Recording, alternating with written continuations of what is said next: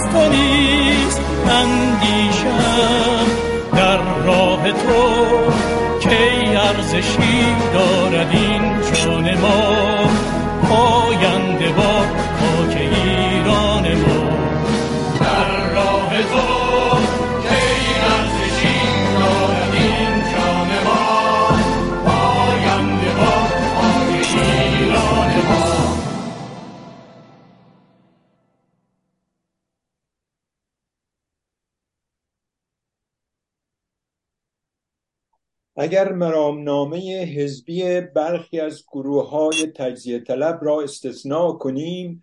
در سپهر سیاسی امروز ایران تقریبا هیچ گروه و دسته ای نیست که در مرامنامه حزبی و یا گروهی خود سخن از دموکراسی حکومت قانون آزادی های شهروندان پیشرفت و ترقی و رفاه عمومی امنیت حس امجواری با همسایگان سلوک با جهان حفظ محیط زیست یک پارچگی ملی و سرزمینی و چیزهای خوب دیگر به میان نیاورده باشد. اما پرسش اساسی این است که اگر همه این گروه ها خواهان این چیزهای خوب و مشترک هستند پس جنگ و جدال لفظی و قلمیان ها با یکدیگر بر سر چیست؟ و به راستی سخن کدام یک را باید باور کرد و جدی گرفت؟ آیا کلیگویی هایی مانند آنچه آمد به تنهایی می تواند توضیح دهنده ماهیت چنین گروه ها و نشان دهنده نیت واقعی آنها باشد؟ و اگر چنین نیست پس به چه فاکتورها و علائم دیگر باید توجه داشت تا بتوان نیات واقعی و ماهیت احتمالا پنهان آنها را باز شناخت در دموکراسی های مدرن امروزی فهم مشکل گفته شده چندان دشوار نیست زیرا مواضع هر حزب سیاسی را پاسخ آنها به موضوعات مطرح روز در جامعه مشخص می کند و مردم نسبت به این موضوعات نسبتا حساس بوده و واکنش نشان می دهند. و غالبا از طریق جامعه مدنی عکس های مردم نسبت به مواضع سیاسی احزاب بیان می شود و اینجاست که های سیاسی مختلف که گاه با عبارات نادقیق چپ راست و میانه بیان می شوند از روشنایی نسبی برخوردارند. اما بیرون از دموکراسی که شرایط اینگونه نیست و جامعه مدنی چندان استحکامی ندارد و اصولا خود زیر ضرب رژیم قرار دارد و لذا مشی سیاسی گروه های مختلف قابل برآورد از طرف مردم نیست آیا ابزاری وجود دارد که بتوان یک گروه سیاسی را مورد سنجش قرار داد آیا, برا... آیا بررسی گذشته افرادی که در این گروه ها هستند می تواند میزان درستی در سنجش وضعیت این گروه ها باشد؟ آیا میزان دسترسی یک گروه به ابزارهای تبلیغاتی مثل رادیوها و تلویزیونها علامتی از درستی راه اوست؟ سوالاتی از این دست همواره وجود دارد و امیدواریم در نشست امروز که حزب ایران نوین مورد سنجش و گفتگو قرار خواهد گرفت بتوان به برخی از این پرسش ها پاسخ دهید درود میفرستم به هموندان گرامی مهستان سکولار دموکراسی ایران در داخل و بیرون از این تالار همچنین درود میفرستم به دوستانی که برنامه این نشست رو در هر کجایی که هستند دنبال می‌کنند. و اما موضوع نشست این هفته ما حزب ایران نوین می باشد که آقای حامد شیبانی راد با عنوان سخن... سخنگوی موقت حزب جدید و تأسیس این حزب سخنران امروز ما در این تالار می باشد گرچه ایشان در رسانه ها هم گفتگو داشتند اما برای دوستانی که با ایشان آشنا نیستند خلاصه از رزومه ایشون رو به عرض میرسونم حامد شیوانی راد دانش آموخته رشته مهندسی کامپیوتر در دانشگاه پلیتکنیک تهران است. در همین دانشکده بود که از خرداد 1388 با و با آغاز جنبش سبز فعالیت های سیاسی 1388 رویه جدیتر با خود گرفت و منجر به خروج قطعی او از ایران شد. نه سال بعد در شهریور 1397 او به همراه شماری از کنشگران سیاسی اقدام به تشکیل شبکه مبارزاتی سیاسی فرشگرد کرد که اکنون تبدیل به حزب ایران نوین شده است. و همانطور که در ابتدا عرض شد او تا زمان برگزاری اولین حزب اولین کنگره حزب ایران نوین نقش سخنگوی موقت حزب را بر عهده خواهد داشت. حامد شیبانی راد مدرک دکترای خود را در رشته میکرو الکترونیک از دانشگاه پیر و ماریکوری سوربن جدید در پاریس گرفته و هم اکنون به عنوان پژوهشگر در سازمان ملی تحقیقات علمی فرانسه مشغول به کار است. امیدوارم اگر کاستی در رزومه ایشون است خودشون کامل کنند. پس از شنیدن سخنان مهمان گرامی که تا یک ساعت می‌تونه ادامه داشته باشه و در دو ساعت بعد دوستان و هموندان در داخل و بیرون از این تالار برای پرسش ها و یا اظهار نظراتشون وقت خواهند گرفت. پرسش ها و اظهار نظرات مخاطبان مستان از طریق پیامگیر مستان بر روی تلگرام سیگنال و واتساپ با هماهنگی خانم سپیده قیاسمند به این تالار منتقل خواهد شد. در زمین نشست به طور زنده از تلویزیون میهن تیوی پخش میشه. و جناب آقای شیوانی راد به شما خوش آمد میگیم. بفرمایید میکروفون در اختیار شماست. خیلی ممنون جناب دانشور. عرض سلام و ادب خدمت همه عزیزانی که در این اتاق هستند و هر عزیزی که این برنامه رو به حال می‌بینه.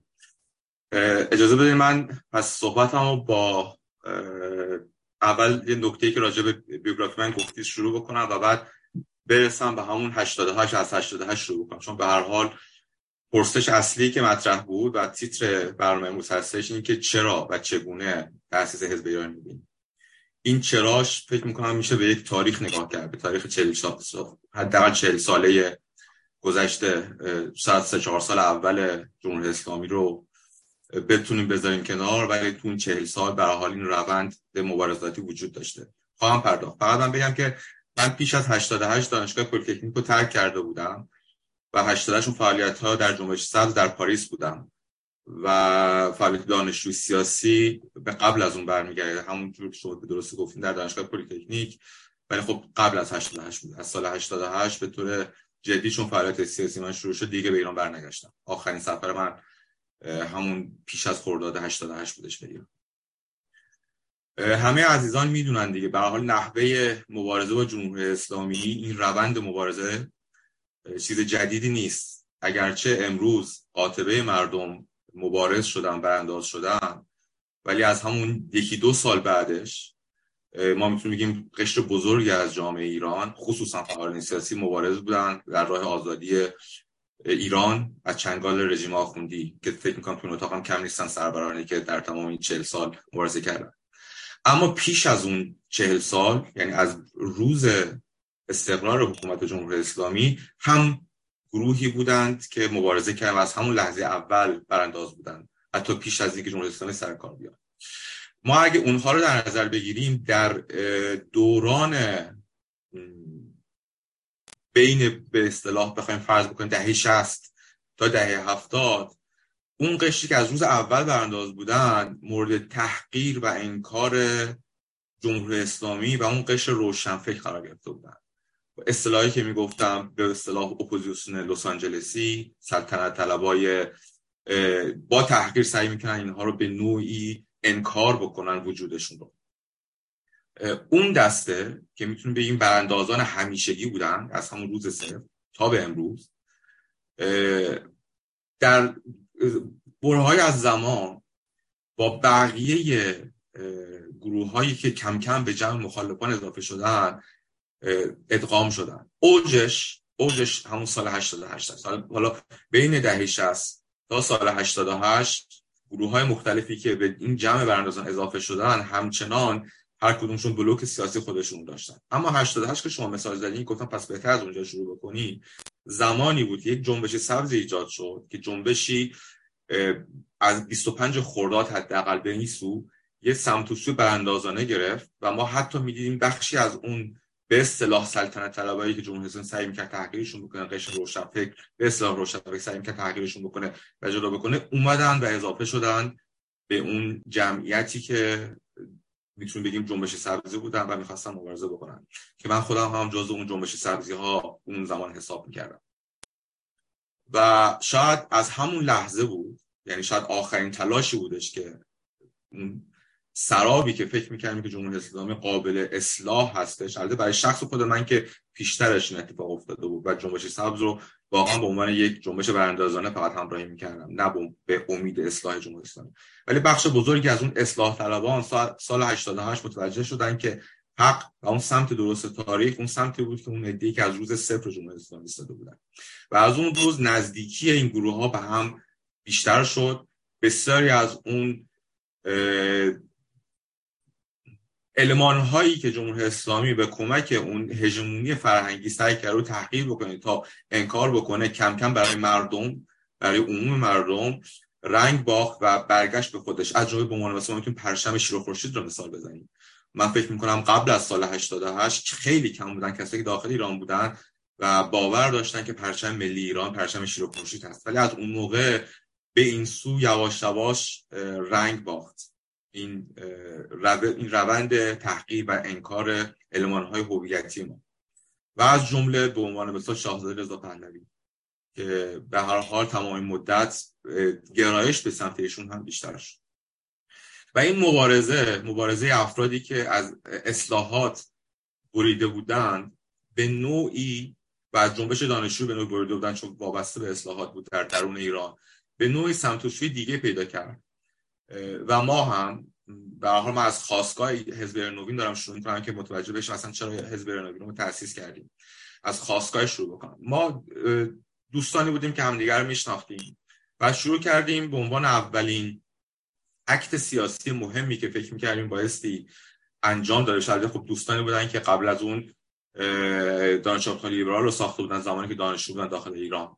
و بخش بزرگی از همراهان از اون مجموعه میمدن که به صورت به حال کار تشکیلاتی می‌کردن.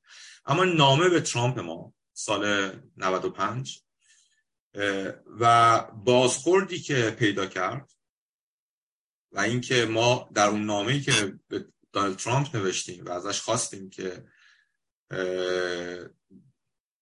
امپراتوری مالی سید علی خامنه‌ای رو تحریم بکنه از تحریم حرف زدیم. از تروریست بودن سپاه حرف زدیم و خواستیم که بازوان سپاه رو در منطقه قطع بکنه بازخوردی داشت که برای ما خیلی تعجب برانگیز بود.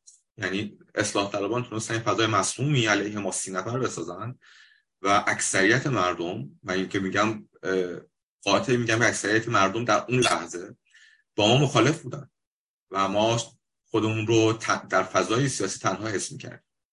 اینجا بود که خود اومدیم که شاید بایستی کار بسیاری کرد. چون راه سرنگونی جمهوری اسلامی از تحریم میگذره از قطع کردن دستوپای سپاه میگذره از تروریست اعلام کردن سپاه میگذره.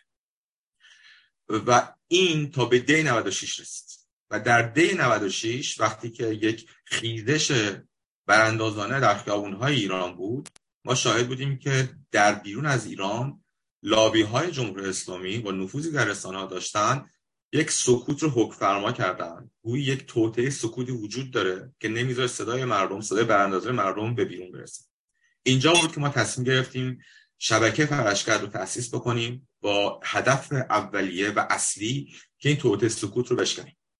و اجازه ندیم که صدای براندازان ایران که روز به روز اضافه میشن همونجور گفتم نه تنها اضافه میشن که اون تلاش های جمهوری اسلامی برای تحقیر و انکار بخش بزرگی از جامعه که از روز صفر حق با اونها بوده و سمت درست تاریخ ایستاده بودن و بقیه به مرور زمان بهشون پیوستن صدای بلندتری پیدا بکنن توی این مسیر اهدافی به خودم تعیین کرده بودیم از جمله مبارزه با لابی ها از جمله محور قرار دادن شاهزاده رضا پهلوی در دوران گذار خصوصا به عنوان به حال کسی که می‌تونه حتی در برنامه نقش بزرگی داشته باشه.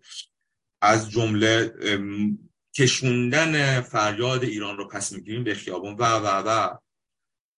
تو این انقلاب اخیر دیدیم که همش تا حدود بسیار زیادی برآورده شده و به نتیجه رسیده.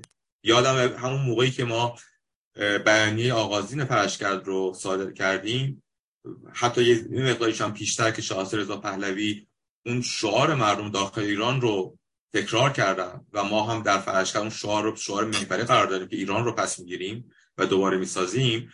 به حال شبه روشن فکرین در حالا بوی خون استشمام کردن و برخورد جامعه آنچنان نبود که امروز هستش. امروز شعار ایران پس می‌گیریم در کوچه کوچه ایران شنیده میشه من فکر می‌کنم به عنوان مثال گفتم اون به محوریت برای شاهزاده قائل بودیم و فکر می‌کنیم که شخص شاهزاده رضا پهلوی می‌تونه یک مؤثرترین فرد اپوزیسیون باشه اون پیوند دهنده گروه های مختلف بلوک های سیاسی باشن. امروز یک کمتر کسی به این موضوع شک داره. یه مثال دیگه بزنم خدمتتون. به عنوان مثال ما یک کمپینی رو انداختیم. خوش بداشتن رو به مهن که به حال شعارمون هم ما سعی می‌کنیم چون پژواک صدای مردم میبایستی باشیم شعارهامون هم از داخل ایران بگیریم. و توی این کمپین تلاش می‌کردیم که مردم بگیم که به عنوان مثال از کارخونه هایی که با جمهوری اسلامی کار می‌کنن خرید نکنید از پرچم ملی دفاع بکنید از علمان های ملی در برابر جمهوری اسلامی دفاع بکنید آلترناتیو بسازید و و و.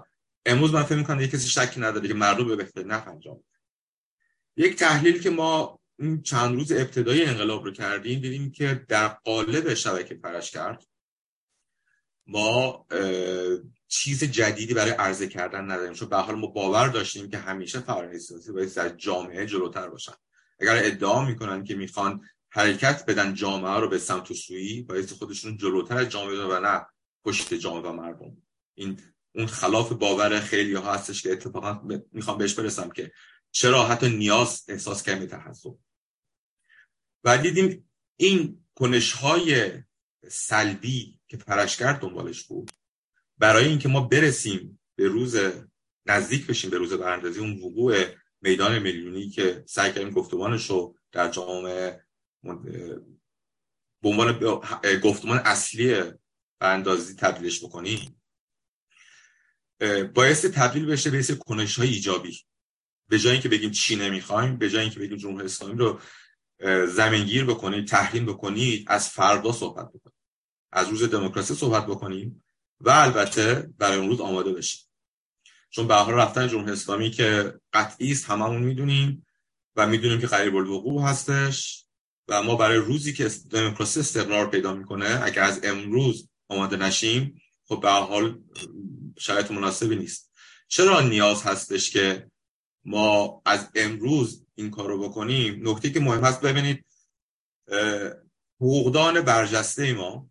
هم مثال بزنم از مثال هایی که چقدر آدم می‌تونه افسوس بکنه. حقوقدان برجسته ما که در سطح بینالمللی برجسته است چند وقت پیش در یک مصاحبه تلویزیونی فرمودن که این احزاب رو دور بریزید. احزاب به درد نمی‌خوان دنبال قدرت هستن به مردم کاری ندارن. برید سراغ کسایی که با مردم هستن. یعنی برای این حقوقدان برجسته ما تحذب و نوع دموکراسی خب جا نیفتاده. فکر می‌کنه که حزبی که پشت سر مردم بیاد که به نوعی بهش پوپولیسم خواهیم گفت و خطرناک هستش اون حزبی هستش اون گروهی هستش که مردم باید به دنبالش یا این مثالی که شما زدید در ابتدای صحبتاتون جناب دانشور که نمی‌دونن که اون رقابت سیاسی اون رقابت سیاسی بین احزاب سازنده است برای دموکراسی. و فکر می‌کنن اگر اختلاف وجود داره و دموکراتیک وار گروه های مختلف راجعش صحبت می‌کنن حتی ممکن اختلاف بسیار جزئی باشه بحث بحث اقتصادی باشه بحث تشکیلاتی باشه. و فکر می‌کنن این یعنی برخلاف مرام مردم برخلاف خواست مردم در حالی که عینیت دموکراسی است و بدون این تحزب هستش که ما نمی‌تونیم به اون آینده درخشان برای کشورمون قائل باشیم. اینجا بود که احساس کردیم کار بسیار زیاد هست. از همین امروز اگر شروع بکنیم هم مطمئن نیستیم که به اون روز صفر روز صفر استقرار دموکراسی نه روز صفر جمهوری اسلامی رفته. تو به دوران گذار دورانی هستش که همچنان بایستی این فرهنگ سازی و آموزش باشه.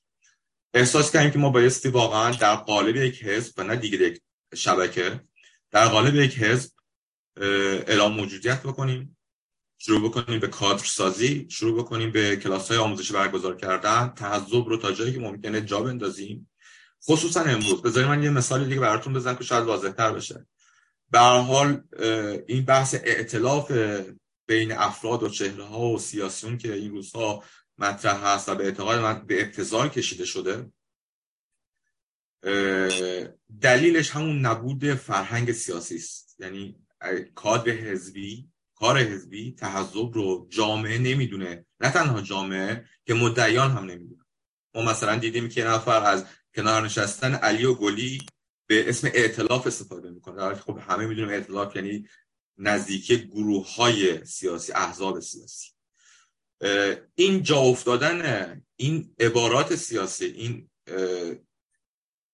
در واقع به نوعی بگیم فرهنگ سیاسی فرهنگ دموکراسی در جامعه بین حتی کسانی که مدعی هستن نیاز امروزه. ما می‌دونیم که در این انقلاب پیش رومون همه علمان ها برای سرنگون جمهوری اسلامی مهیاست و تنها چیزی که دیده نمیشه اون مرجعیت سیاسی است. حتی من یاد خاطرم هستش که در جمعی از سیاسیون صحبت می‌کردم که اصلا دید شما از کار سیاسی چیست. مرجعیت سیاسی چیست؟ جوابهایی که می‌گرفتم واقعا عجیب بود و حتی کسانی که ادعا می‌کنن که سیاسی هستن و در قالب تشکل های سیاسی فعالیت می‌کنن اون دید رو ندارن که مرجعیت سیاسی رو چجوری بایستی ساخت و با اون فعالیت های براندازانه فعالیت های میدانی کمک به براندازی اشتباه می‌گیرن. برای همین حتی از امروز هم بایستی پروژه هایی داشت با کمک همه عزیزان در با همراهی بقیه گروه ها احزاب سیاسی که جا بندازی اون مرجعیت سیاسی که امروز بایستی به جامعه جامعه مردم معرفی بکنیم برای جایگزینی اون خلای سیاسی که پس از جمهوری اسلامی به وجود میاد در حال بحث ائتلاف و همبستگی و همگرایی که خیلی امروز در جامعه مد هست همه راجع صحبت و به نوعی فکر می‌کنن که اگه این نباشه جمهوری اسلامی سقوط نمی‌کنه. به خاطر بدسوادی ها به انحراف کشیدن ها و البته شیطنت های جمهوری اسلامی هم وزیر بر علت شده که کار سختی پیش رو داشته باشیم این تغییر ذهنیت ایجاد بکنیم ولی خوب بایستی انجام در اصل اگه من خلاصه بکنم بخوام پاسخ بدم به این سوالی که تیستر برنامه هست که چرا و چگونه تأسیس حزب ایران نوین چگونگیش که خدمتتون عرض کردم ما بایستی از 88 به این سو نگاه بکنیم. از 88 به عنوان گروه های دانشجویی که حرکت کردن به سمت براندازان که از روز صفر بودن. با اکتایی که داشتن و اون تنهایی سیاسی که احساس کردن و اون فعالیت های سلبی براندازانه که امروز مردم به بهترین و به ترین شکل ممکن انجام میدن و دیگه احتیاجی به فعالیون سیاسی ندارن و نیاز به تحذب ایجاد حزب کادرسازی آموزش برکت به سمت دموکراسی برای آماده شدن روز صفر. و چگونگیش هم که به هر حال فکر کنم به مرور زمان خواهیم دید. ما فعلا با همه چیز موقت شروع کردیم. با یک مرامنامه موقت با یک نامه موقت با کمیته اجرایی موقت. برای اینکه یارگیری بکنیم همبند درخواست همبندی از اعضایی که علاقمند هستن بپذیریم و بتونیم تا اولین کنگره حزب که به زودی برگزار خواهد شد همه این موقت ها رو برداریم. و رسما حزب اعلام موجودیت بکنه وارد اون کار و برنامه اهدافی داره بشه و بتونه کارتسازیش رو برای اون روز آماده بکنه. با گرایشی که همجور شما هم گفتیم به اون چیزهای خوبی که همه میگیم نقاط مشترک برخواسته از همون کنش های سلبی ما اگه وارد ایجابی بشیم و بگیم دقیقا چی می‌خوان نحله فکری ما چیست گرایش سیاسی ما چیست کمی فراتر میره. ما می‌تونیم بحث اقتصادی بکنیم راجع بانک مرکزی صحبت بکنیم راجع پول نفت صحبت بکنیم راجع آموزش رایگان مدارس صحبت بکنیم. و اونجاست که احزابی که حتی به ظاهر در یک جریان در یک بلوک سیاسی هستند رو ممکن متمایز بکنه در دو حزب متفاوت قرار بده با روش و حتی منش متفاوت. در اصل من سعی خیلی کوتاه صحبت کنم چون خیلی علاقه دارم از محضر اساتید استفاده بکنم و به صورت رفت و برگشته باشه. که شعبات کمتر باشه و من پاسخگو بیشتر باشم تا اینکه خودم بالای یک طرفه بخوام مونولوگ داشته باشم. در خدمتتون هستم. خواهش ممنون از شما. دوستان داخل تالار مثل همیشه می‌تونم وقت بگیرن با شماره یک. و از خارجم که هموند گرامی خانم قیاسفند پیام ها رو به داخل منتقل خواهند کرد. می‌بینم در صفحه چت آقای دانشور نفر اول. بفرم خیلی ممنونم. درود میفرستم به دوستان حاضر در نشست و تماشاچیان این برنامه به مهمان گرامی جناب آقای شیبانی را من به اول یک نکته رو یک سابقه رو باید از مهستان در خود مهستان به جریان فرشگرد یادآوری کنم. به مجردی که جریان فرشگرد از تشکیل شد ما در مهستان جنبش سکولار دموکراسی در واقع شاید از اولین گروهایی بودیم که از این جریان پشتیبانی کرد و به طور کلی از نیت مثبت جوانایی که این تشکیلات رو انداخته بودن در واقع قدردانی هم کرد اما بحثی که اینجا بین ماها و بخصوص توی مهستان انجام میشه نسبت به ایده های سیاسی گروه های مختلف خب هیچ جانب دارانه نیست در واقع سعی میشه نباشه. سعی میشه که ملاک های و معیارها و پرنسیپ های دموکراسی در مد نظر قرار گرفته باشه به خاطر که برای پیشبرد کار و یا همون کنش های ایجابی که سخنان محترم ازش اسم بردن باشه. خب اینکه احزاب سیاسی از همین همکنون آمادگی داشته باشن خودشون رو به مردم معرفی کنن این امر خیلی مثبتیه برای که طبیعی که دموکراسی بدون تعذب اصلا معنی هست در دموکراسی نه احزاب هستن که قدرت اجتماعی رو در نهایت تبدیل می‌کنن به قدرت سیاسی. اما صحبت از مرجعیت سیاسی شد. بگم آنها مرجعیت سیاسی رو ما باید تفکیکی درش قائل بشیم. یه مرجعیت سیاسی داریم در دموکراسی که این مرجعیت مرجعیت دموکراتیکه. به خاطر که این مرجعیت منشأش و سرچشمش مردم هست این مردم هم که میان رأی میدن به اعضاب معینی و اعضاب و روانی و قدرت سیاسی می‌کنن. وقتی هم که لازم نباشه از قدرت سیاسی میندازنشون پایین. بنابراین مرجعیت سیاسی در دموکراسی در واقع خشتت دموکراتیک داره. ولی مرجعیت سیاسی در بیرون از دموکراسی هم وجود داره. منتهاش باید دقت کرد به عنوان یک دموکرات که این خلط خلط مبحث نشه. در بیرون از دموکراسی مرجعیت سیاسی خصلت غیر دموکراتیک داره. برای همینه که حتی ما تو بحث هایی که راجع به دولت گذار کردیم گفتیم دولت گذار یعنی دولتی که می‌خواد بلافاصله جانشین جمهوری اسلامی بشه علیرغم اینکه یک دستگاه ضروری است ولی دموکراتیک نیست. گفتن اینکه دموکراتیک نیست بر دو اساس اهمیت داره این گفتن. یکی اینکه خب واقعا دموکراتیک نیست چون هنوز دموکراسی مستقر نشده. و دیگر اینه که از یک تقلب احتمالی توسط کسایی که تو قدرت موقت نشستن جلوگیری بشه این اتفاق در دهه های زیادی در خاورمیانه و شمال آفریقا انجام شده که دولت ها شوراهای قدرت اومدن و خودشون رو دموکراتیک نامیدن در حالی که ما می‌دونیم که خشته دموکراتیک این مرجعیت سیاسی حتما باید دموکراتیک باشه. اگر دموکراتیک اگر در واقع با صندوق های رأی در بشه اونم صندوق های رأی که مبتنی برای یک قانون اساسی دموکراتیک باشه. نه هر نه هر رأی گیری حتی صادقانه. اون هم ربطی به دموکراسی نداره. بنابراین اینجا این مسئله خیلی مهمی که پیش میاد این است که حالا برمیگردم به یک از سالهایی که عباس در ابتدای برنامهش گفت. من اینجا یادداشت کردم گفته بود آیا ابزارهایی وجود دارد که یک گروه سیاسی رو مورد برآورد قرار بده به نظر من دو تا ابزار وجود داره. و این دو ابزار باید توجه کرد.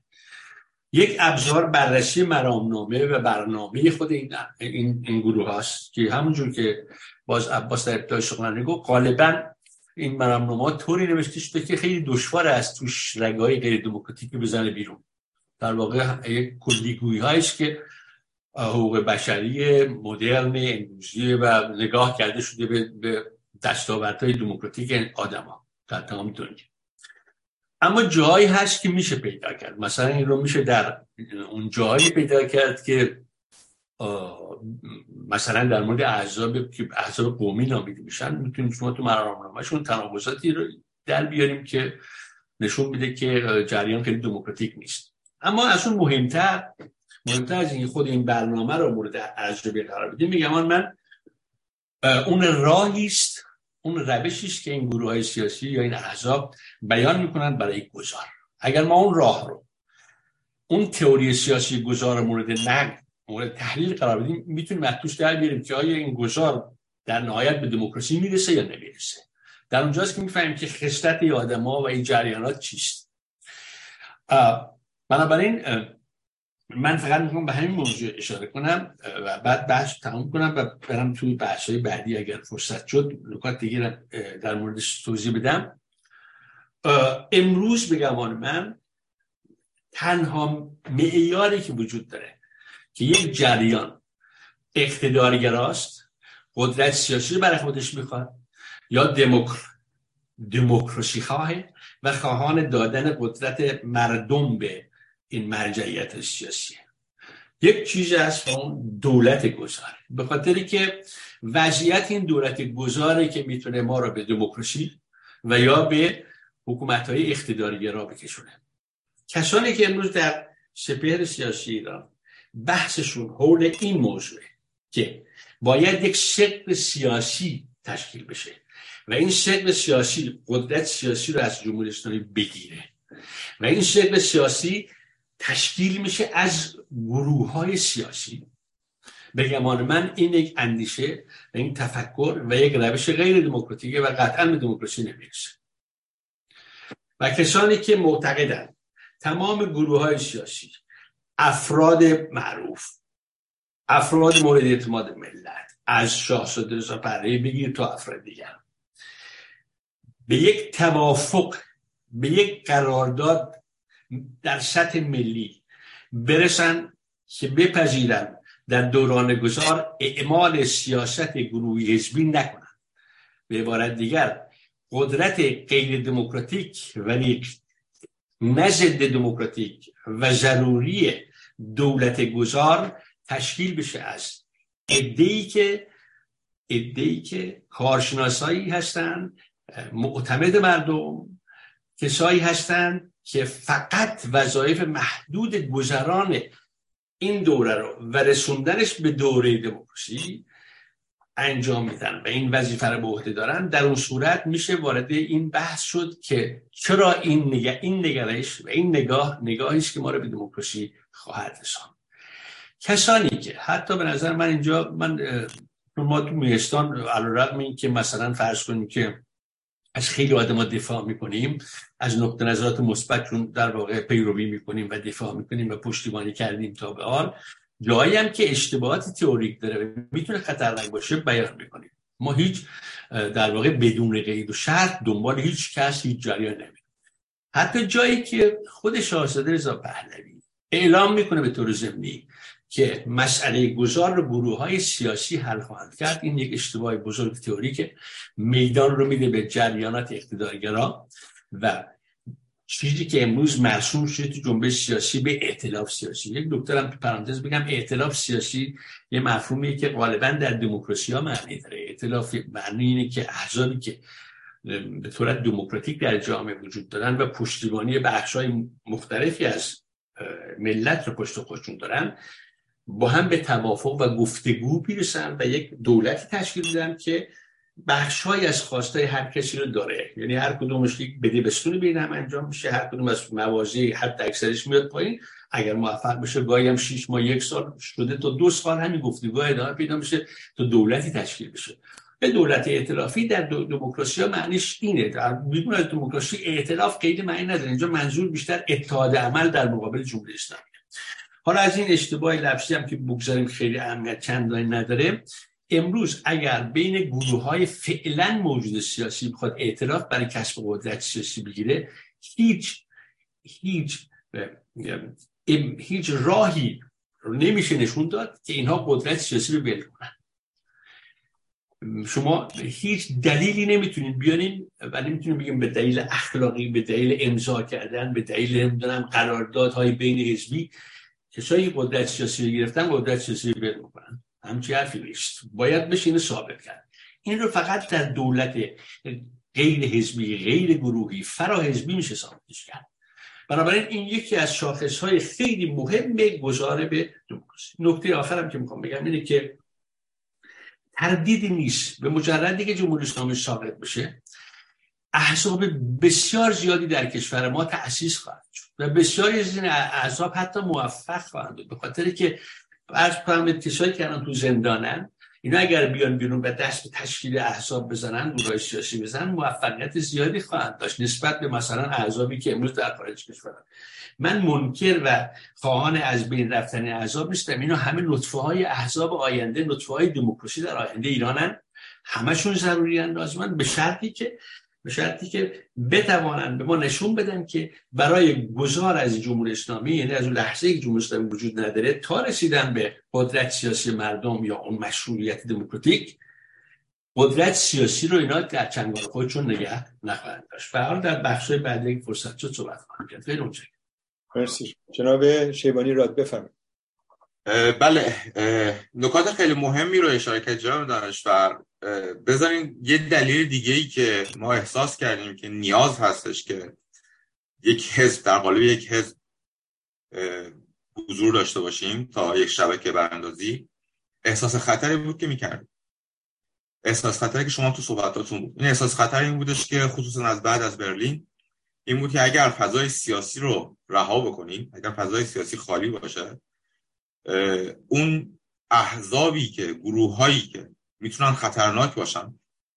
دیگه فکر می‌کنم همه می‌دونیم راجع چه کسایی صحبت می‌کنیم و بیان و دست بالا رو داشته باشن. یعنی یک فضایی شده بود که احساس کردیم که اون جریان ملیگرا جریان ایرانگرا جریانی که به حال خواستگاهش یه چیزی دیگه است و جایی که می‌خواد برم یه جای دیگه است فضا رو خواهد باخت. و احساس وظیفه کردیم که این خطر رو به حال ما می‌دونیم که جمهوری اسلامی هم در نهایت در نهایت اگر ببینه که در حال سقوط هستش که داره می‌بینه سقوط قطعی بشه چه بسا که به اون جریانات سیاسی کمک بکنه که اونها قدرت رو بگیرن که همچنان بتونه جای برای خودشون بین پیدا بکنه و فرصت داده به جریان ملی ایرانگرا لیبرال.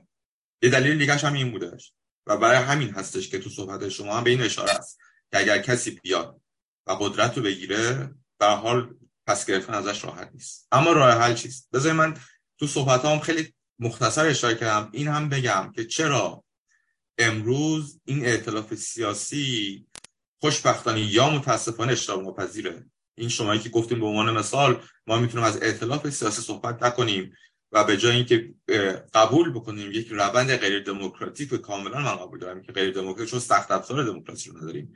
چون نمی‌تونیم از رأی مردم استفاده بکنیم. حتی در دوران گذار تا روزی که صندوق رأی مستقر بشه.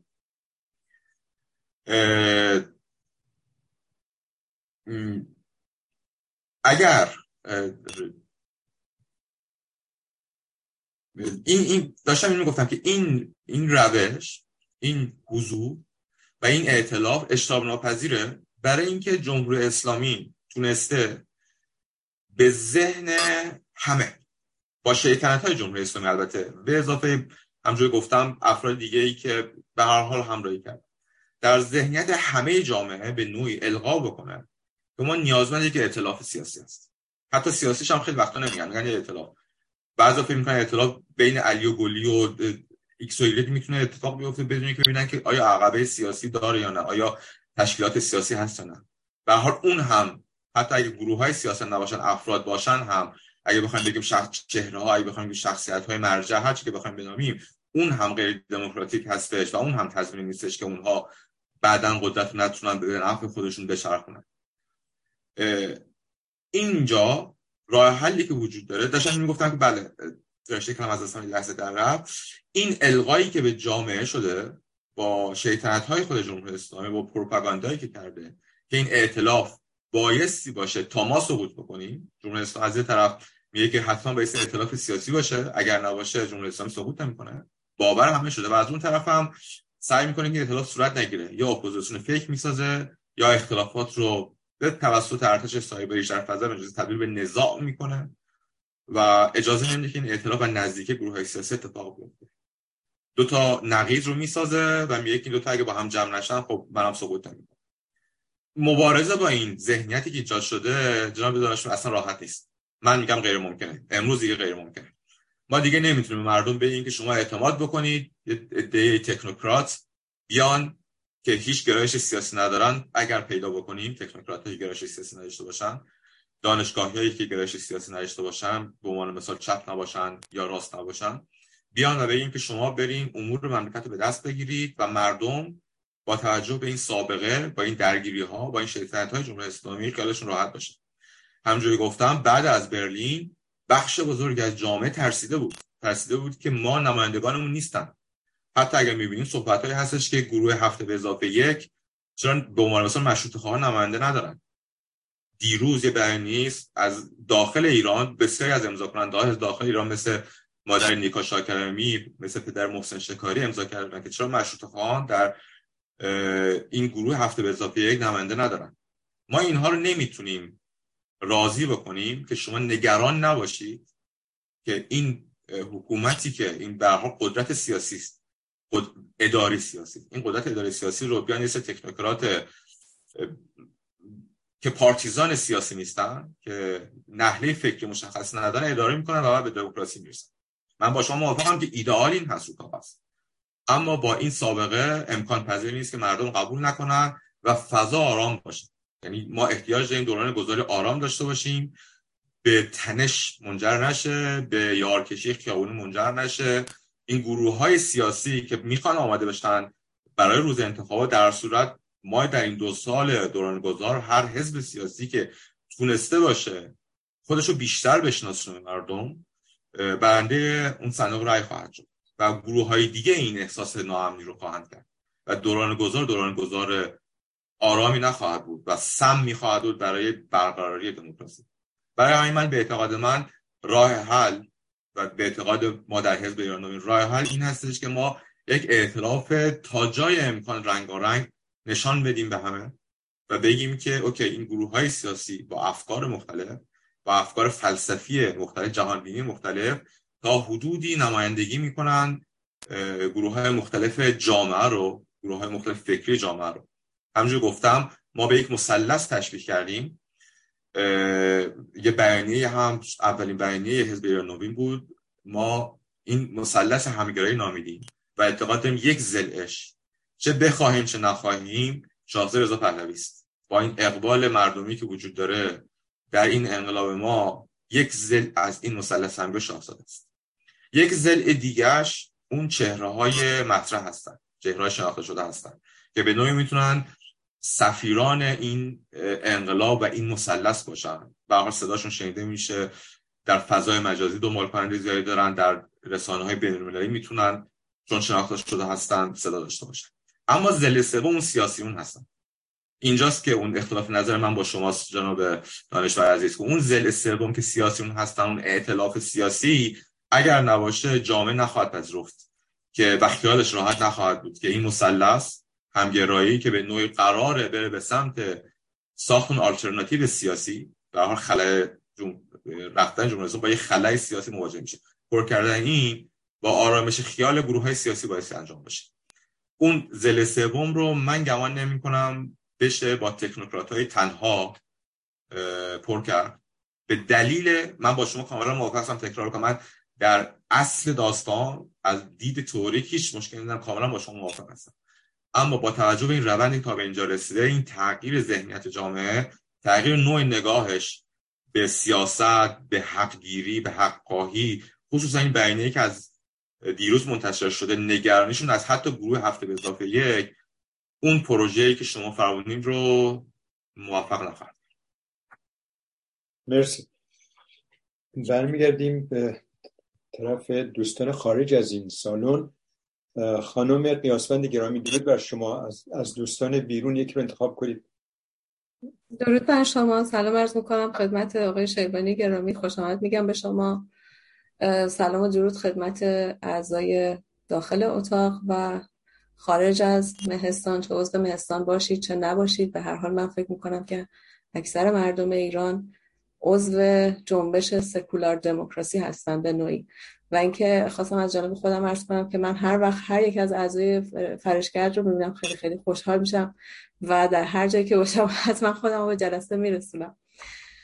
عرض کنم که اولین کسی که پیام فرستادن آقای فرامرز نظر می‌خوام. آقای شهرام شرقیس هستن سندیگو نوشتند من بیانیه منتصب فرشگرد را در سایت این حزب دیدم. اما معلوم نیست چه کسانی در فرشگرد این اعلامیه را نوشته و تصمیم به انحلال این شبکه گرفتند. آیا شبکه فرشگرد به کلی منحل شده و به صورت حزب ایران نوین درآمده و یا حزب ایران نوین شامل بخشی از اعضای فرشگرد است؟ در این صورت آنها که به این حزب نپیوستند آیا راه فرشگرد را ادامه خواهند داد؟ سپاسگزارم. مرسی خانم قیاسفند گرامی بابت صحبت اولتون نظر لطف شماست. خیلی ممنون. امیدوارم شایسته این صحبت شما باشیم. ببینید حزب شبکه فرشگرد فرگشت پیدا کرده به حزب ایران نوین. منحل نشه که فرگشت پیدا کرده. شبکه فرشگرد دیگه وجود نداره. از این بعد اسمش حزب ایران نوین هستش. از اونجایی که معمولیتش تغییر کرده از اونجایی که معمولیتش دیگه معمولیت صرفا براندازانه نیست معمولیت سیاسی است. با اهداف سیاسی با اون مرامنامه سیاسی که نوشته شده همه اعضای فرشگرد وارد فاز سیاسی مبارزه سیاسی و حزبی نشدن. اما بخش بزرگی این اتفاق افتاده و هستن همچنان هستن. اون افرادی که به حال به دلایل شغلی نتونستن وارد کار حزبی بشن خیلی هاشون ژورنالیست بودن خیلی هاشون در قالب فرشگرد دیگه فعالیت نداره یعنی امروز ما دیگه فرشگردی نداریم. هرچی از حزب ایران نوین هستش. و اعضای ما فعلا کادر کمیته اجرایی رو معرفی کردیم. کمیته موقت اجرایی کمیته اجرایی موقت. تا روز کنگره که ما بتونیم اعضای کادر رو به صورت بزرگتر معرفی بکنیم. همین الان اعضایی که هموند هستن تعدادشون خیلی خیلی بیشتره. روز به روز بیشتر میشه چون همونجوری گفته ما از همون روز نخست درخواست هموندی دادیم و درخواستا بسیار بسیار زیاده اصلا خارج از تصور و پیشبینی خودمون هستش و متاسفانه کمی به تاخیر افتاده پاسخ دادن. چون به حال عزیزان بهتر از من می‌دونن که نیازمند بررسی هستش که آیا به حال نفوذی جمهوری اسلامی هستند نیستند آیا به درد کار حزبی می‌خورن نمی‌خورن به درد کادر می‌خورن نمی‌خورن و و و. چون به حال زمان بر هستش. ما روز به روز تعداد اعضامون داره بیشتر میشه و روز کنگره می‌تونیم با یه سری اعداد رسمی اعلام بکنیم که چند نفر عضو داره چند نفر هموند داره کادرهاش چند نفر هستن و چه افرادی هستن. و ترجیح دادیم فعلا اون اعضای کمیته موقت اجرایی رو در کمیته اجرایی رو معرفی بکنیم تا بقیه. امیدوارم پاسخ داده بشه. ممنون از شما. برمیگردیم داخل بند. جناب ناخدا فارسی بفرمایید. متشکرم. از من جلوتر جناب موفق مخب آه عرض می‌خوام. بله. جناب مهدی آقای مفخمی بفرمایید. ببخشید. ندیدم اینجا. من یک نوستالژی که دارم می‌خواستم ببینم که این حزب ایران نوین که شما اسمشو گوشین ایران نوین آیا به اون خاطر هست که ما یک حزب ایران نوین داشتیم که مرحوم هویدا به حساب مدیر عاملش بود و به هر حال داشت کار می‌کرد. و آیا از ایده های اون حزب چیزی در حزب جدیدتون دارید و یا به حال یک نوستالژی که به خاطر این اسم ایران نوین گذاشتی یا مقصود به خصوصی داره هرشان خیلی ممنون. بابت سوالتون. بله ما اصلا از اسم حزب ایران نوین اصلی الهام گرفت و اسم انتخاب کردیم. با تو مرامنامهمون هم سعی کردیم رو توضیح بدیم. به هر حال ما جنبش مشروطه رو یه مقداری پیشتر از خود انقلاب مشروطه می‌دونیم. یه سری روشنفکرهایی که ها بودن به دنبال تغییر مملکت به سمت توسعه بودن. شروع کردن با انقلاب مشروطه ادامه پیدا کرد. رضا بزرگ منجی مشروطه است. به نوعی تغییر داد این جهت مشروطه رو. محمد رضا شاه پهلوی اون توسعه که اون هدف اولیه جنبش مشروطه بود رو همه می‌دونیم که به اوج رسوند در اون سالها. و اون حزبی که و اون گروهی که کمک کرد به این توسعه ای که در دوران محمد رضا شاه پهلوی ما داشتیم در واقع آرمان های ابتدایی اون جنبش مشروطه حزب ایران نوین بود. سری جوان تکنوکرات که از یک تشک... تشکیلات دیگه از قانون مترقی اومدن یه حزب سیاسی ساختن و تونستن اون اهداف جنبش مشروطه رو با اعتقاد و باور به تکنوکراسی برسونن.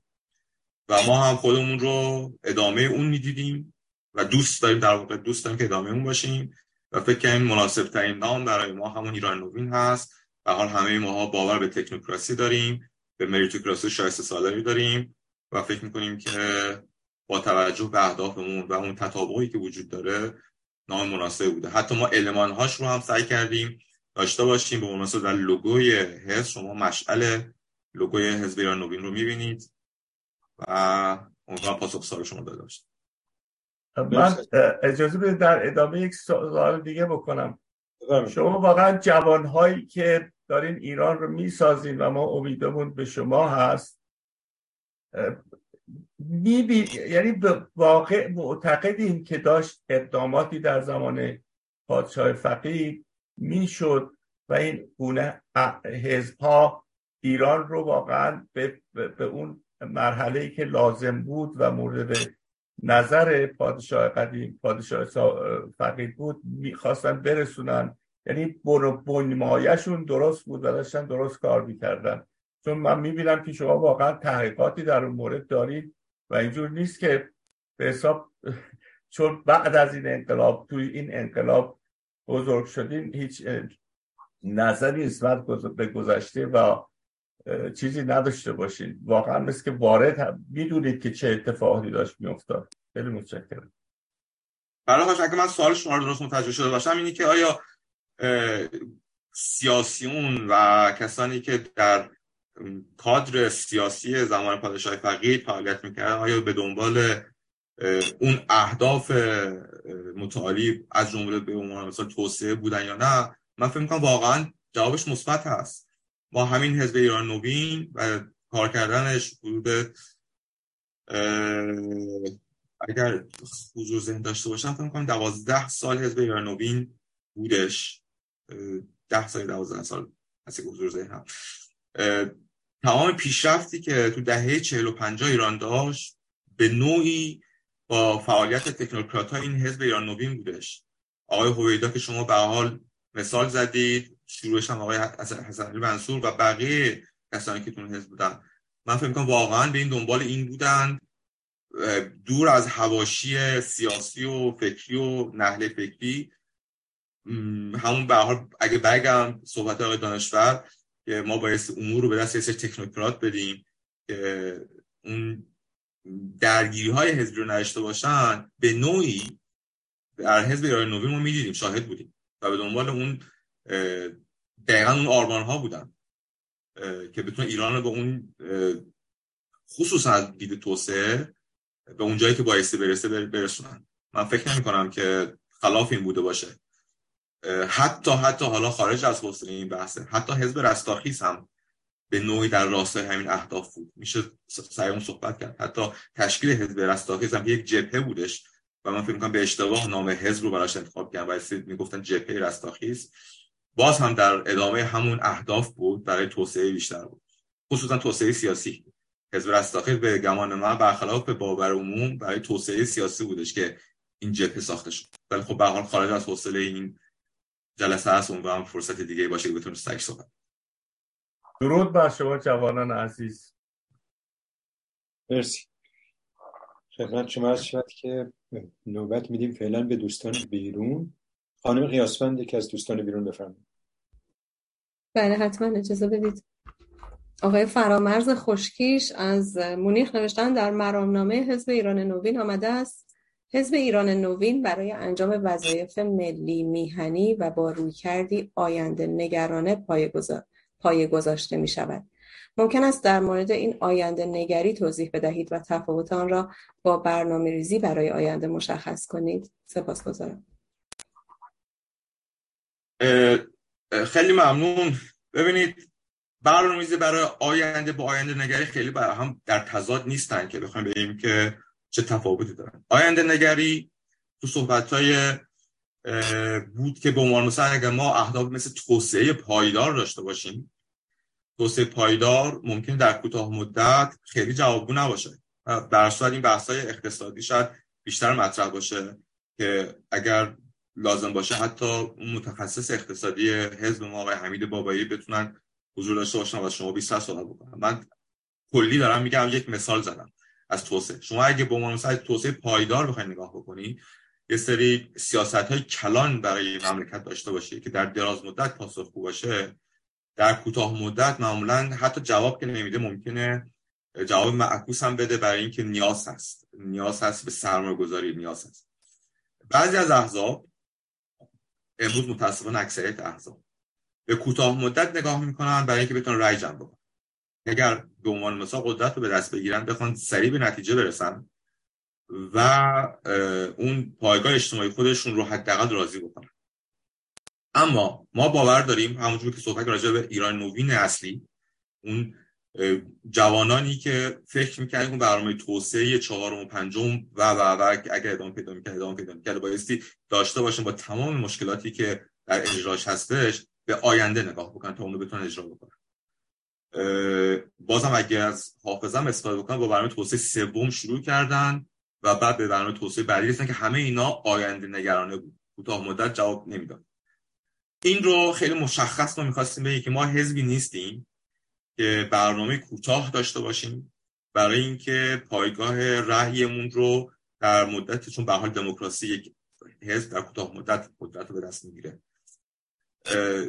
بخوایم اونو جلب کنیم قطعا برنامه ما برنامه هستش که بتونیم ایران رو به اون جایگاه واقعیش به اون تمدن بزرگی که پادشاه فقیر می‌گفت برسونیم و نیازمند سرمایه گذاری کلان هست توسعه کلان هست و سیاست های کلان. و قطعا برای این نیاز به برنامه ریزی هست. اینجاست که گفتم خب خیلی تفاوتی من نمی‌بینم با برنامه ریزی برای آینده با آینده نگری. اونم پاسخ داده باشه. مرسی. جناب فارسی بفرمایید. درود بر شما. ممنون جناب دانشور و باز هم درود مجدد خدمت مهوان عزیزمون. و همه دوستان. من فقط سوال دارم. نه توضیح بدم در مقابل فرمایشات بسیار پربار جنابالی. سوال من دو تا یکی این که جنابالی در صحبتتون فرمودید که عبور از جمهوری اسلامی یا